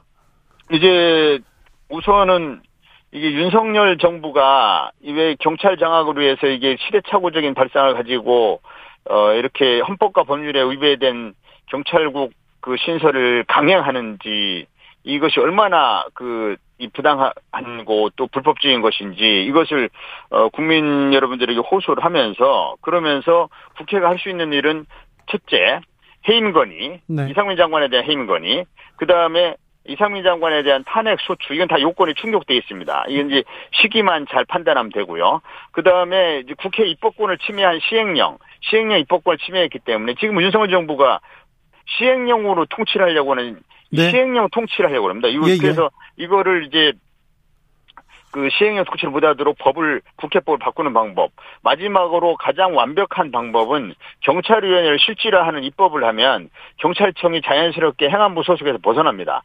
그러면 행안부 장관이 만들었던 무슨 경찰국인 이런 것은 다 무효가 되는 것이죠. 근데 의원님. 경찰위원회 실질화하는 입법으로 이제 마무리하면 됩니다. 자, 입법도 좋고 다 좋은데. 네. 단핵소추 해임, 해임건의안 이거 법사위원장을 넘어야 되는데 이게 가능합니까? 법사위원장이 이제 그 뭐 여당의 그 법사위원장입니다. 우리, 우리 그 민주당이 아니기 때문에 그래서 그 뭐 어렵지 않냐 이렇게 우려하시는 분은 아는데 네. 지난번에 박근혜 대통령 탄핵 때 법사위원장 누가 했습니까? 권성동 의원이었죠. 그 사람이 누구 어느 당했습니까? 국민의힘이었죠. 예, 여론이 여론이 그 무서 무서운 겁니다. 예, 여론이 이거 그 탄핵소추가 어, 만약에 국민의힘 법사위원장이 탄핵소추 요건이 충족됐음에도 불구하고 이를 매우 불성실하게 수행하고 소, 소추권자가 매우 불성실하게 수행하고 오히려 그 역행하고 하면은 그 구, 보는 눈이 국민 여러분들 언론 보는 일이 얼마나 많은데 그걸 가만두겠습니까? 알겠습니다. 그래서 예, 그래서 그 너무 우려하실 일은 아니라 봅니다. 알겠습니다. 국민의힘 입장도 저희가 들어보려고 경찰 출신 국민의힘 의원들한테 다 연락했습니다. 모두 연락했는데 모두 일정이 있다고 인터뷰 어렵다고 해서 저희가 일정 되는 할, 대로 할, 할, 할 말이 없겠죠. 입장 들어보겠습니다. 말씀 잘 들었습니다. 황운하 더불어민주당 의원이었습니다. 감사합니다. 네, 감사합니다. 네. 정치 피로. 사건 사고로 인한 피로, 고달픈 일상에서 오는 피로. 오늘 시사하셨습니까? 경험해보세요. 들은 날과 안 들은 날의 차이. 여러분의 피로를 날려줄 저녁 한 끼 시사 추진우 라이브.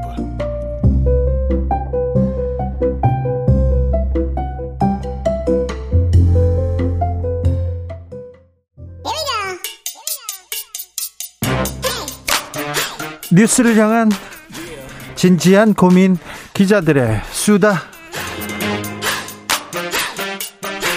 라이브 기자실을 찾은 오늘의 기자는 케이비에스 김수연 기자입니다. 어서 오세요. 안녕하세요. 준비한 첫 번째 뉴스부터 가볼까요? 네. 정부가 최근에 소상공인과 청년층 같은 취약계층 빚 부담 줄여주는 방안을 내놨습니다. 네.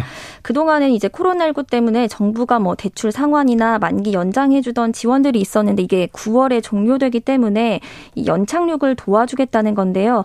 그런데 이 중에서 이 청년층 대책이 조금 논란이 되고 있습니다. 그 어떤 대책이죠? 먼저 소상공인의 경우는요. 네. 정부가 기금을 조성해서 최대 삼십조 원 규모의 부채를 넘겨받는 방식으로 지원을 하고요. 자, 지금 부채를 탕감한다 이 얘기가 나왔어요. 그래서 네.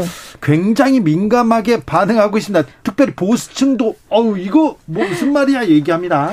네. 그런데 이 소상공인분들이야 사실상 코로나십구 때문에 워낙 피해가 컸다는 측면이 있잖아요. 네.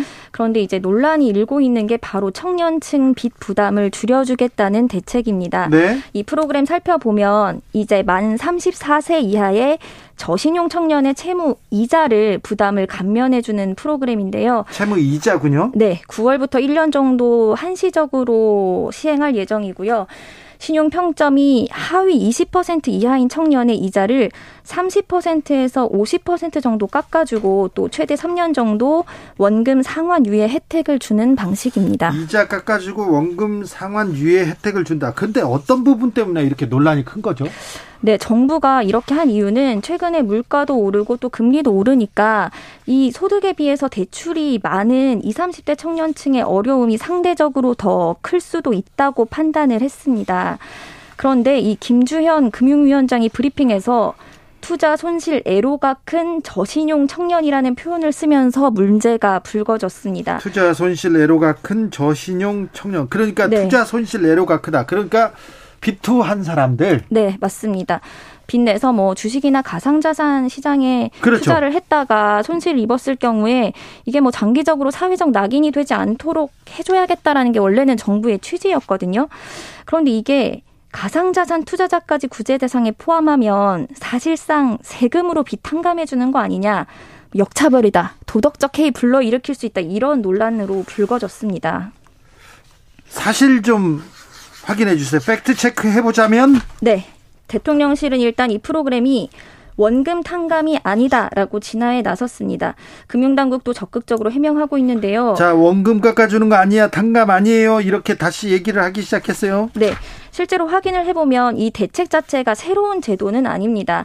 기존에 있던 개인 채무 조정을 활용하는 건데, 이 개인 채무 조정 제도 자체가 원래 자금 용도를 세세하게 따지진 않거든요. 네. 그래서 채무자가 뭐 빚을 통해서 마련한 이 자금으로 주식을 투자했든지 가상자산을 투자했든지 생활비에 썼든지 간에 이걸 다 일일이 구분하기보다는 이 전체 채무액을 덩어리로 놓고서 금융기관과 채무 조정을 협의하는 방식이기는 합니다. 그래서 청년층에 네. 청년층의 원금을 이렇게 좀 깎아주거나 좀 덜어준다, 탕감해주는 건 맞습니까? 네, 그것도 사실은 아닙니다. 이게 아니에요? 네, 원금을 탕감해주는 건 아니고요. 이번 대책에서 이제 원금 탕자, 탕감이 이루어지는 건 소상공인에 한해서고, 청년층 같은 경우에는 이제 이자 부담만 깎아주겠다는 겁니다. 그리고 이 채무 조정 부담을 세금으로 해주는 거 아니냐, 이런 지적도 있었는데 사실상 이것도 세금은 아니고요. 금융기관이 부담을 지기 때문에 관련 비용은 금융권이 부담하게 됩니다. 네. 하지만 그래도 이 형평성 논란이 크게 불거지는 이유가, 최근에 금리도 물가도 오르고 있으니까 원래 성실하게 빚 갚던 분들도 사실상 같이 어려워지고 있는 거잖아요. 네. 그러니까 이렇게 빚을 꼬박꼬박 갚고 있던 분들 입장에서는 왜 청년 연체자들만 이렇게 좀 혜택을 줘야 하냐, 이런 납득할 만한 이유가 필요한 부분이 있죠. 네. 그래서 뭐 취약계층뿐만 아니라 이런 성실 상환자의 부담을 덜어주는 대책도 필요한 거 아니냐, 이런 지적도 있습니다. 그럼요, 그럼요. 성실하게 빚 갚고 있는 사람들, 노력하고 있는 사람들한테도 좀, 좀 뭐 어떤 혜택을 좀 줘야 될 텐데, 그런 목소리 계속 나옵니다. 다음 뉴스로 가보겠습니다. 네, 지난주에 윤석열 정부 첫 세제 개편안이 발표가 됐습니다. 자, 네. 감세예요? 네, 맞습니다. 이 컨셉 자체가 감세인데 소득세, 뭐 부동산세, 법인세 다 깎아주겠다. 그래서 서민 중산층의 부담을 덜어주겠다는 게 목표입니다. 근데 서민 중산층의 부담 덜어줍니까? 부자들만 덜어주는 거 아닙니까? 자, 좀 살펴보자고요. 네, 일단 하나씩 보면 이제 직장인들 최대 관심사가 소득세 얼마나 줄어들까였죠. 이 소득세 매기는 기준인 과세 표준을 조정을 해서 좀 낮은 세율을 적용받는 구간을 늘리기로 했습니다. 이렇게 되면 예를 들어서 연봉이 한 오천만 원 정도인 직장인분들은 세금이 지금보다 한 십팔만 원 정도 줄어들게 되고요. 일 년에요? 네. 연봉이 한 칠천팔백만 원 정도인 분들 같은 경우에는 소득세가 한 오십사만 원 정도 줄어들게 됩니다. 네. 여기에 이제 부동산세랑 법인세도 다 낮추기로 했는데, 부동산세의 경우에는 핵심이 종합부동산세를 이 년 전 수준으로 되돌리겠다는 겁니다. 되돌리는 거예요. 네. 그리고 이게 다만 법이 고쳐지기 전인 올해는 종부세 면제 기준 자체를 공시가격 십사억 원으로 높여서 이 이하인 경우에는 올해 아예 종부세가 없게 되는 거고요. 예. 다주택자 같은 경우에는 이 세율 자체를 일 주택자 수준으로 낮춰서 더 크게 줄어들게 됩니다. 예. 법인세는 뭐 많이 알려졌다시피 최고 세율을 오 년 만에 다시 이십이 퍼센트로 낮춰주기로 했습니다. 그런데요, 서민들은 에게 이렇게 얘기하고 부자들은 괜찮네 이렇게 얘기합니다. 네, 이게 사실 소득 더 높은 사람, 또 뭐 다주택자, 대기업만 혜택이 있는 거 아니냐, 이런 반응들이 나오고 있습니다. 실제로 소득세를 좀 살펴보면 이 연봉에 따라서 감세액이 얼마나 되는지 계산을 좀 해봤더니, 연봉이 높을수록 실제로 이 감세 혜택이 더 커지긴 하거든요. 어, 그렇죠. 세금 많이 내니까 그럴 수도 있어요. 네, 네, 맞습니다. 그래서 이제 추경호 부총리도 해명에 나섰습니다. 소득이 적은 분들은 원래 세금을 적게 내니까 당연히 절대 금액은 적다. 하지만 이제 감소폭으로 보면 저소득층이 훨씬 크다, 이렇게 얘기는 했는데. 그런데요. 네. 이 소득세도 소득세인데. 네. 땅 부자들, 부동산 부자들 있잖아요. 네, 이 맞아요. 사람들한테 세금 깎아준 게 너무 큰 것 같아요. 네, 맞아요. 소득세는 그래도 어느 정도 좀 이렇게 예. 감당할 수 있는데, 종부세 같은 경우에는 다주택자 감세가 지나치다는 지적이 많이 나오고 있습니다. 다주택자 감세 이거 이제 또 해주니까 그러면 또 어, 나 집 하나 더 사야지, 그런 사람들 또 생길 거 아니에요.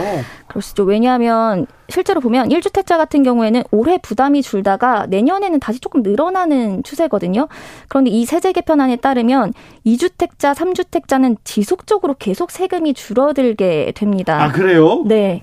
그리고 법인세 같은 경우에도 사실 이게 진짜 세금 낮춰주면 일자리 증가나 투자로 이어질 수 있을까, 이런 지적이 계속 계속 되고 나옵니다. 있습니다. 그런데요, 재정 건전성 계속 얘기했지 않습니까? 네. 우리나라 뭐 재정 어 지금 지금 다 빵꾸가 났다 이렇게 얘기했는데 지금 이렇게 세금을 깎아주면 이거 괜찮은 겁니까?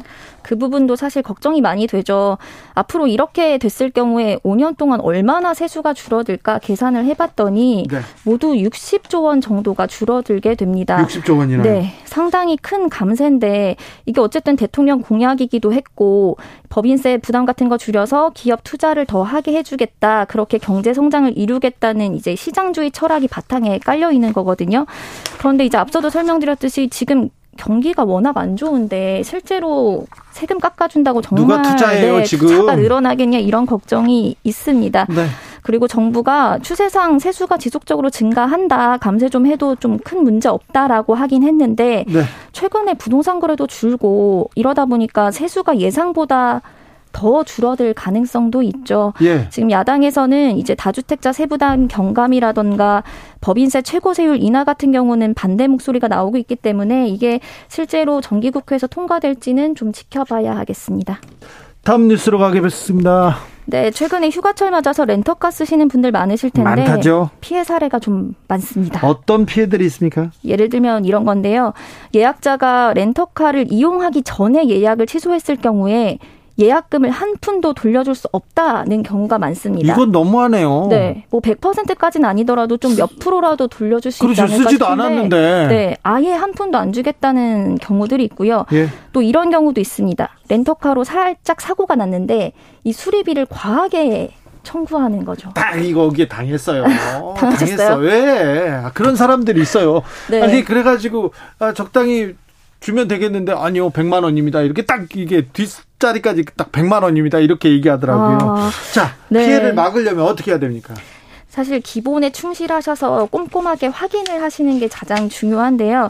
렌터카 계약 체결 전에 예약 취소하거나 중도 해지했을 때 환급 규정 같은 거 꼼꼼히 확인하셔야 되고요. 아니 그 환급 규정까지 그것까지 다 봅니까? 그런데 어느 정도 좀, 어느 네. 정도 이렇게 좀 협약된 내용이 있을 거 아니에요.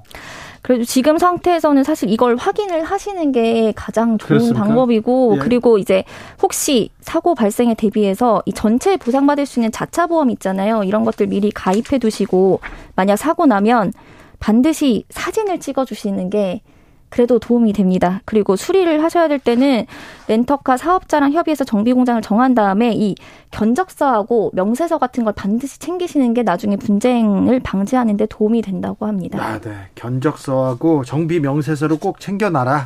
네. 알겠어요. 네. 휴가 잘 다녀오세요. 기자들의 수다 케이비에스 김수연 기자 함께했습니다. 감사합니다. 감사합니다. 교통정보센터 다녀올까요? 이현 씨.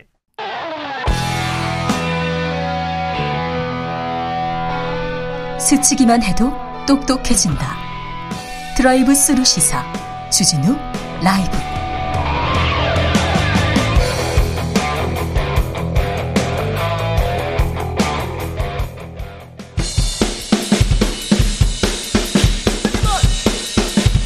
틱탁 틱탁 틱탁 현란한 입담의 환상 드리블. 오늘 이 뉴스를 주목하라. 이슈 티키타카. 머리끝부터 발끝까지 더 뜨겁게 이야기 나눠보겠습니다. 최진봉 성공회대 교수 어서 오세요. 네, 안녕하십니까. 최진봉입니다. 교수님, 예. 내부 총질 문자 어떻게 보셨어요? 아, 진짜 충격적입니다. 일단 이 어떻게 이런 문자를 보낼 수 있을까 개인적으로는 생각이 들었고요. 예. 그다음에 이제 대통령이 그동안 그 이준석 대표한테 보여줬던 여러 가지 말들이나 태도들과 너무 다르잖아요.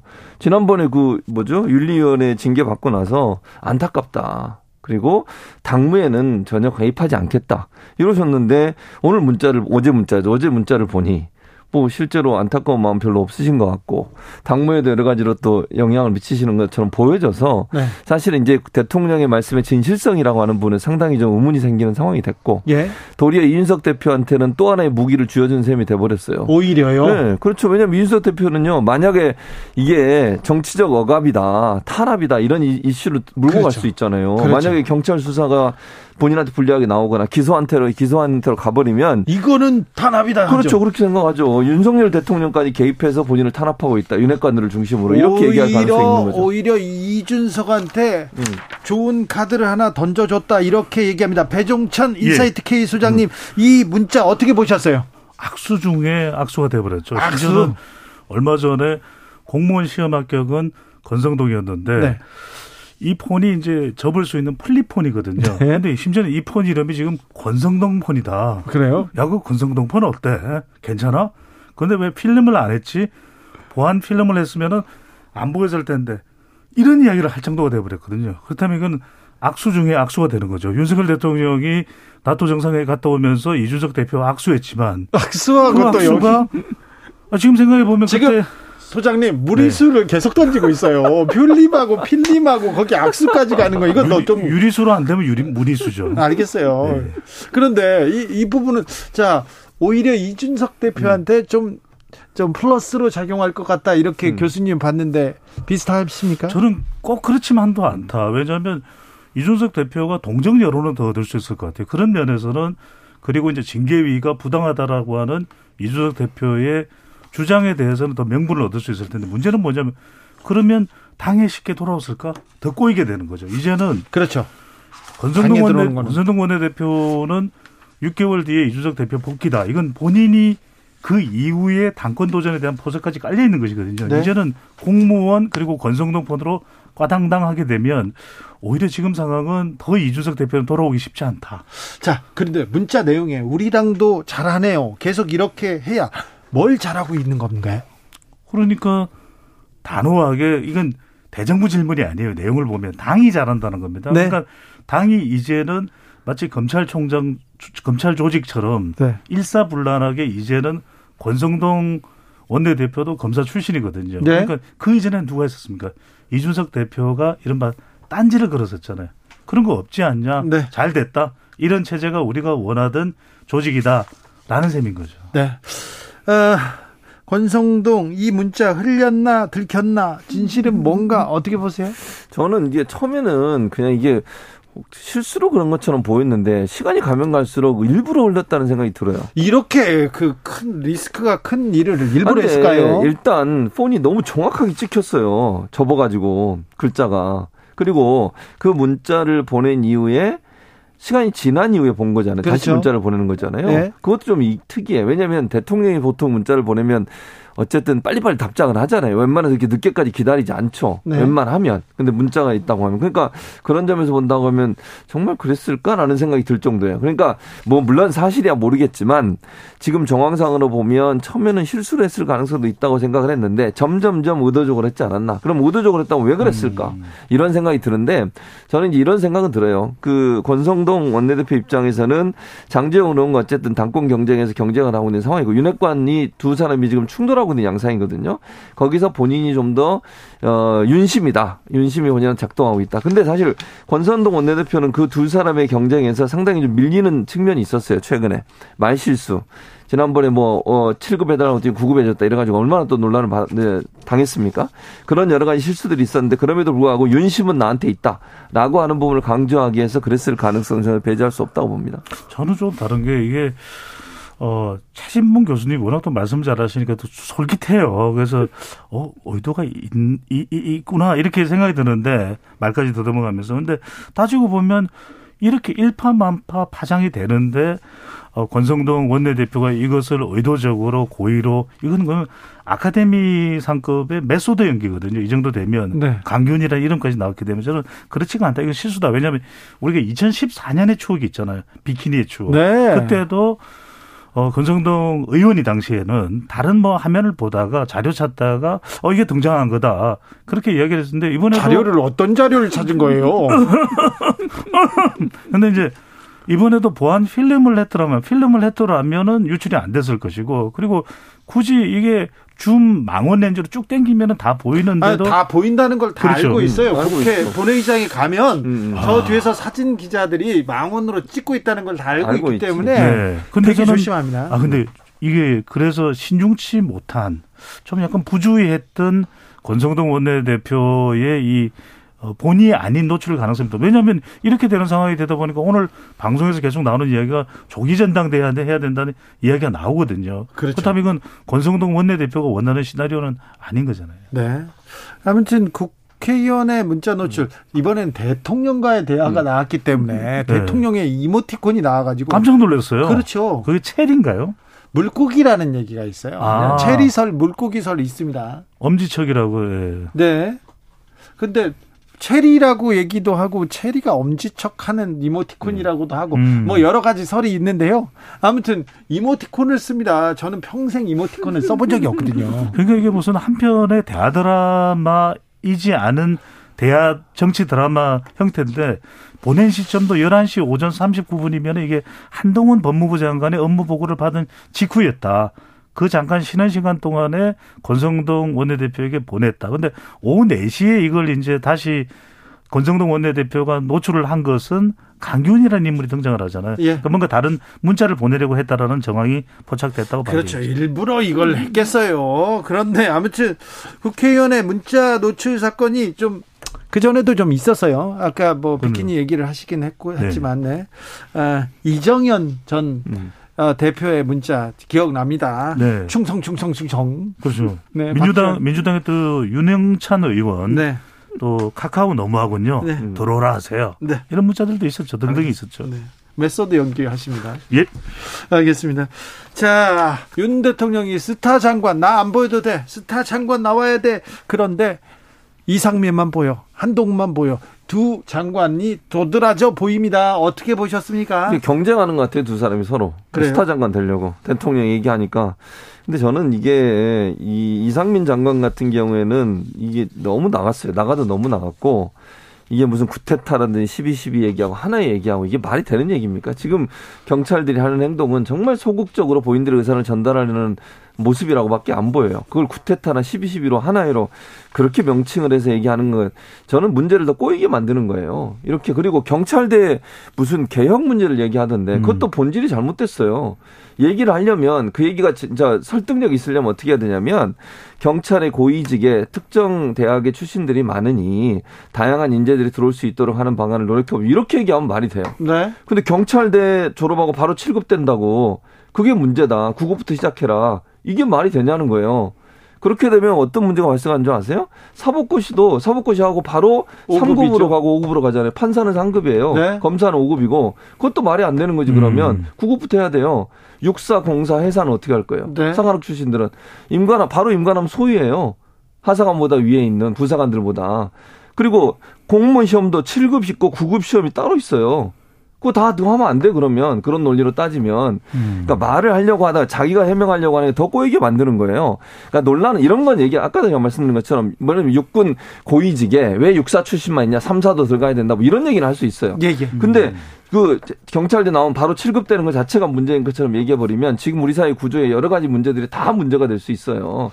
그러니까 너무 무리하게 충성심을 보이려다가 실수하는 거죠, 결국은. 그러니까 핵심은 그런 것 같습니다. 지금 한동훈 장관, 그다음에 이상민 장관이 뭐 스타를 놓고 경쟁한다는데 이, 이 스타만 놓고 한동훈 대 이상민의 대결이면 이상민 장관의 완패죠. 한동훈 장관은 조회수도 지금 뭐 부쩍 엄청나게 어마무시할 정도로 늘어나고 그리고 이제 말을 하는 걸 가만히 보면 한 세 차례 정도 이야기를 합니다. 대정부 질문도 있고 또 대통령과 만나서 업무 보고를 할 때도 있고 또 끝나고 난 이후에 기자 브리핑을 보면 시종일관 말을 가려서 하더라고요. 이건 뭐 한동훈 장관이 좋고 안 좋고를 좋고 싫고를 떠나서 정치적 성향에 따라서 그러니까 굉장히 대비가 돼요. 이상민 장관과. 그러니까 이상민 장관도 그 이야기를 하지 말았었어야 되는 거죠. 그러니까 경찰국 설치는 주장을 강하게 하더라도 하나 해 그러면 경찰대가 하나 해인가 십이 십이 그러면은 팔월 이일 팔이 그다음에 이게 어 쿠데타다. 그러면 경찰은 다 쿠데타가 되는 건가? 그러니까 이게 굉장히 경찰 내부를 격앙시킬 수 있었기 때문에 여기서 저는 갈등이 예고되는 이 현상이고 지금 경찰국 설치가 그리고 또 하나 이 갈등을 격앙시킬 수 있는 부추길 수 있는 발언이었는데 왜 이 부분에 소통이 침투되지 못했을까 하는 것이죠. 뭐 저는 아까도 말씀드렸지만 기본적으로 한동훈 장관에 대해서는 이렇게 생각해요. 말을 잘하는 것과 국민들 앞에 정말 그 뭐랄까 솔직히 설득력 있게 얘기하는 건 참 다르다고 생각해요. 이번에도 대정부 질문에서 한동훈 장관의 답변 태도를 보면 상당히 저는 부적절하다고 생각해요. 첫 번째 이유는 반대, 그러니까 예를 들면 의원들이 질의하는 상황에서 물론 민주당 의원들이 화를 내고 목소리를 높인 것 자체는 저는 그건 좀 실수라고 보는데 문제를 지적은 제대로 했다고 생각해요. 예를 들면 법무부 장관이 검찰총장 넘는 상태에서 부장급 검사까지 다 인사를 해버렸다. 이거 문제 네. 있죠 분명히. 예. 법무부의 인사검증단을 설치하는 거 이것도 문제 있다고 생각해요. 그 지적을 잘 했어요. 근데 문제는 그러면서 답변하는 과정에서 뭐라고 얘기하냐면 전 정부에 대해서 했잖아요. 박범계 장관도 그렇게 하셨잖아요. 이게 답변이에요. 그러면 지금 이 현 정부가 들어설 때 전 정부가 잘못한 부분을 바꾸겠다고 바로잡겠다고 해서 들어간 거잖아요. 그럼 거기에 대한 답변을 해야지 전 정부가 했으니까 우리도 해도 된다? 이런 논리는 아니라는 거죠. 제 말은. 그렇게 답변하는 것은 저는 올바른 답변 태도가 아니라고 생각하고 네. 자꾸 본질을 벗어나서 다른 얘기를 해요. 예. 그러면서 피해가는 것도 저는 부적절하다고 생각합니다. 잠깐만 덧붙이겠습니다. 교수님 말씀에 저도 공감을 하는데 근데 이제 조금 더 들여다보면 그래도 하여튼 한동훈 장관이 발언을 하고 나면은 지지율 조사를 하면 지지율이 올라가고 또 빅데이터 분석을 해보면 한동훈 장관에 대한 주목도가 높아진다. 그러니까 주목도는 정치, 높아요. 예, 정치적 성향에 따라서 분명히 평가는 다를 텐데 하나는 이제 정교한 대화하고 있다라고 하는 것. 또 하나는 메시지 관리도 합니다. 그러니까 티타임을 왜 하느냐. 아니 공평한 기회를 주고 기자들과 이야기 나누는 거 그거 해야 되는 거 아니야. 마지막. 그러다 보니까 지지층도 이제 보수 국민의힘이 대체로 앞으로 정치를 하게 된다. 또 정치적인 평가를 받는다면 지지층이 될 텐데 중도층까지도 견인이 돼요. 특히 이제 여성 중도층. 그, 그 부분은 분명히 한동훈 현상은 있다.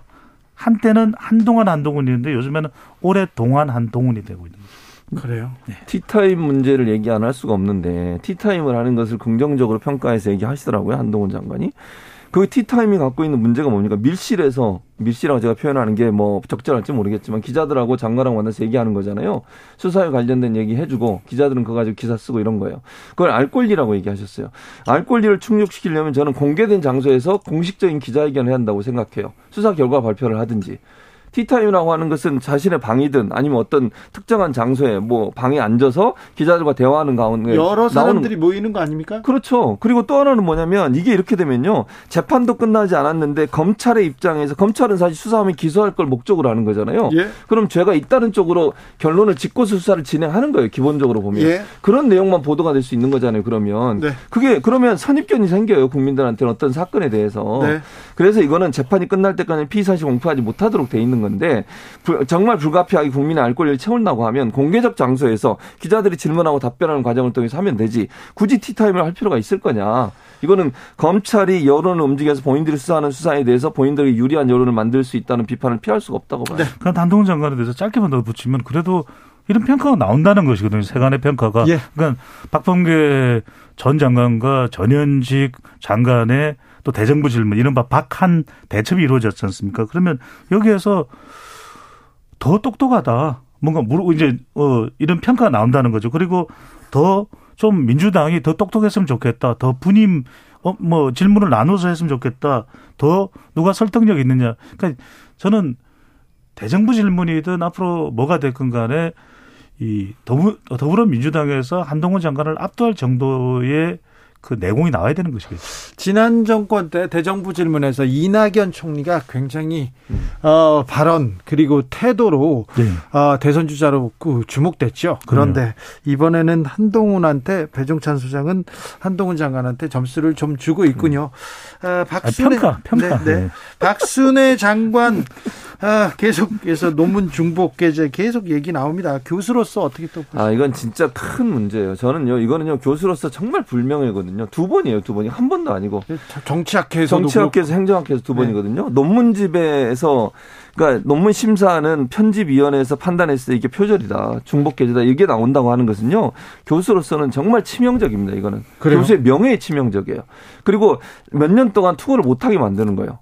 네. 그러니까 연구를 하더라도 우리 논문제는 투고 못합니다. 왜? 네. 당신은 지난번에 그것 때문에 표절 때문에 문제가 됐으니까. 예. 이런 거잖아요. 이, 그러니까 이거는 교수로서는 정말 연구 생활이나 연구 윤리 부분에 있어서 삼, 뭐요, 거의 뭐 사형 선고나 마찬가지예요. 교수님. 예. 아, 학회에서 징계받는 게 더 치욕스럽습니까? 방송국 징계받는 게 더. 아, 학회에서 징계받는 게 더 치욕스럽지. 아, 당연하죠. 방송 출연 못 하는데. 아니, 그건 아니에요. 아, 근데 교수들은 방송국 징계 무섭죠. 음. 교수들은 아무튼 학회에서 징계받는데 행정학회, 정치학회 네. 양쪽에서 그러니까 두 군데다.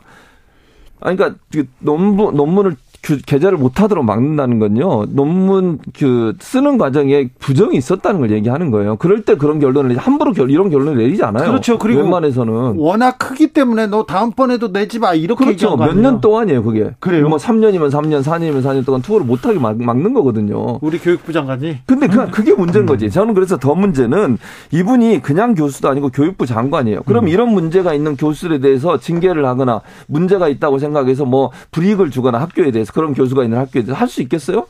그런 처분을 받은 교수랑 학교들이 아니 교육부 장관 당신도 그랬는데 우리한테 그럴 수 있어요? 이렇게 얘기하지 않겠냐는 거예요. 네. 저도 인사에 대해서는 공감합니다. 교수님 말씀대로 기준이 있어야 되죠. 그러니까 좀 더 명확한 네. 글로벌 스탠다드라는 기준이 뭔지 또 하나는 이제 검증이 제대로 된 더군다나 박순회 사회부 정립 교육부 장관은 지금 인사청문회도 거치지 않았거든요. 예. 그리고 마지막으로 평가입니다. 국민들의 평가도 하는데 이 국민들의 자태조차도 네. 어느 정도는 반영이 돼야 되는 거죠. 아니, 뭐 상당히 많이 반영돼야 될 수도 그렇죠. 있고요. 그렇죠. 야 옆에 사람 거 보고 쓰면 안 돼. 그렇게 하면 아이고 초등학생이. 음. 장관도 그러는데요. 음. 얘기하면 뭐라고 할 겁니까? 할 이 부분은 네. 좀 조금 문제가 그, 있는 것 같은데. 저는 그래서 또 대학원 다녔지만 논문 못 써서 더 안 하잖아요. 알겠어요. 네. 잘하셨어요. 네. 자, 김건희 여사가 전투기 추락 사고로 순직한 고 심정민 소령 유족에게 자필 편지를 썼습니다. 요즘 안 보이셨는데 음. 아, 앞으로는 어떻게 될까요? 계속 저는 김건희 여사가 나오면 이건 정쟁화되고 또 대통령에게는 지지율상으로 부정적 타격을 줄 수밖에 없다고 봅니다. 나오면요? 활동은, 왜? 활동은 해야 되겠죠. 하지만 활동을 하더라도 노출이 안 되는 방법도 있을 수 있거든요. 아니 뭐 스텔스기도 아니고 왜 노출을 안 돼야 됩니까? 그게, 그게 왜 그러냐면은 아니 그러니까 이게 노출이 되고 안 되고 보이고 안 보이고 투명 인간이고 아니고의 문제가 아니라 네. 지금 대통령 지지율이 가뜩이나 지금 임기 아직 세 달도 안 됐는데 낮은 상황인데 네. 김건희 여사와 관련되는 내용들이 빅데이터 분석을 썸 트렌드 오월 십일 임기부터 쭉 분석을 해보더라도 이게 정쟁화되더라고요. 그리고 또 대통령의, 예, 대통령의 지지율과 연결돼서 네. 긍정보다는 부정적으로 간다는 거죠. 그러니까 저는 근데 김건희 여사의 스타일상 지금은 참고 계시는데 곧 나오실 것 같아요. 지금 이제 그분 스타일이 뭔가 이렇게 활동하는 것을 적극적으로 보여주고 싶어 하시는 것 같고 그래서 사실 예전에 그 팬클럽을 통해서 여러 가지 개인적인 사생활적 사진들도 많이 공개를 하셨잖아요. 네. 그런 활동을 할 가능성이 있고 강신호 변호사도 뭐 제가 보니까 적극적으로 이렇게 하시라고 자꾸 이렇게 부추기잖아요. 네. 그런 모습이 있는 걸 보면 지금은 이제 지지율이 워낙 낮으니까 조금 조심하시는 것 같은데 머지않아 이제 또 다시 나오지 않으실까 그런 생각이 듭니다. 저는 그런 생각이 듭니다. 대통령 지지율이 오십오 퍼센트 이상 되면 김건희 여사가 좀 더 공개적인 활동을 정교하게 부속실도 있고 또 범위도 이렇게 좀 설정을 해서 그리고 누군가가 이 부분에 대해서 정교하게 아 김건희 여사가 대통령의 배우자가 이런 활동을 한다를 소통해 줄 수 있는 그런 지원 인력이 있어야 되겠죠. 네. 다음 주에 이제 음. 다음 주에 이렇게 휴가 가고 그러면 음, 대통령... 다음 주 우리 출연인가요? 대통령 이제 뉴스는 좀 사라지는 겁니까? 아니면 계속 이 문자나 이런 또 논란으로 계속 커지나요? 계속 될 것 같은데 그래도 대통령이 휴가 가면 좀 조금 잠잠해지는 현상이 있습니다. 그러다 보면 지금 대체로 이제 지지율의 추세를 보더라도 좀 하락하든 곤두박질 치던 것은 차단이 됐다, 중단이 됐다. 횡보하고 있는 대통령의 지지율이 뭐 어, 어, 대통령이 뭔가 다른 행동을 특별하게 하지 않는 것도 지금 같은 상황에서는 방법이네. 지지율이 행보되거나 또 반등 모멘텀을 잡을 수 있는 기간이 될 수도 있겠죠. 네. 근데 저는 뭐 그런 모멘트를 밟을 수 있는 뭐가 없어요, 이슈가. 일단 첫째 그게 문제라고 보고 두 번째 행안부 관련해서 지금 경찰 경찰국 신설 문제에 대해서 문제에 대해서도 국민들 여론이 안 좋아요. 예? 그것도 여론조사에 또 반영될 거라고 생각해요. 그러니까 김건희 여사가 나오지 않아서 어느 정도 정체에 딱 멈춰 섰었는데 더 떨어질 가능성이 있다고 봅니다. 자, 이슈 티키타카 최진봉 예. 배종찬 두 분 감사합니다. 감사합니다. 네, 잘 들었습니다. 고맙습니다. 네, 준비해 온 발언들 배종찬 소장 실패. 네. 주진우 라이브 여기서 인사드리겠습니다. 돌발 퀴즈의 정답은 아이엠에프였고요. 저는 내일 오후 다섯 시 오 분에 돌아오겠습니다. 네. 지금까지 주진우였습니다.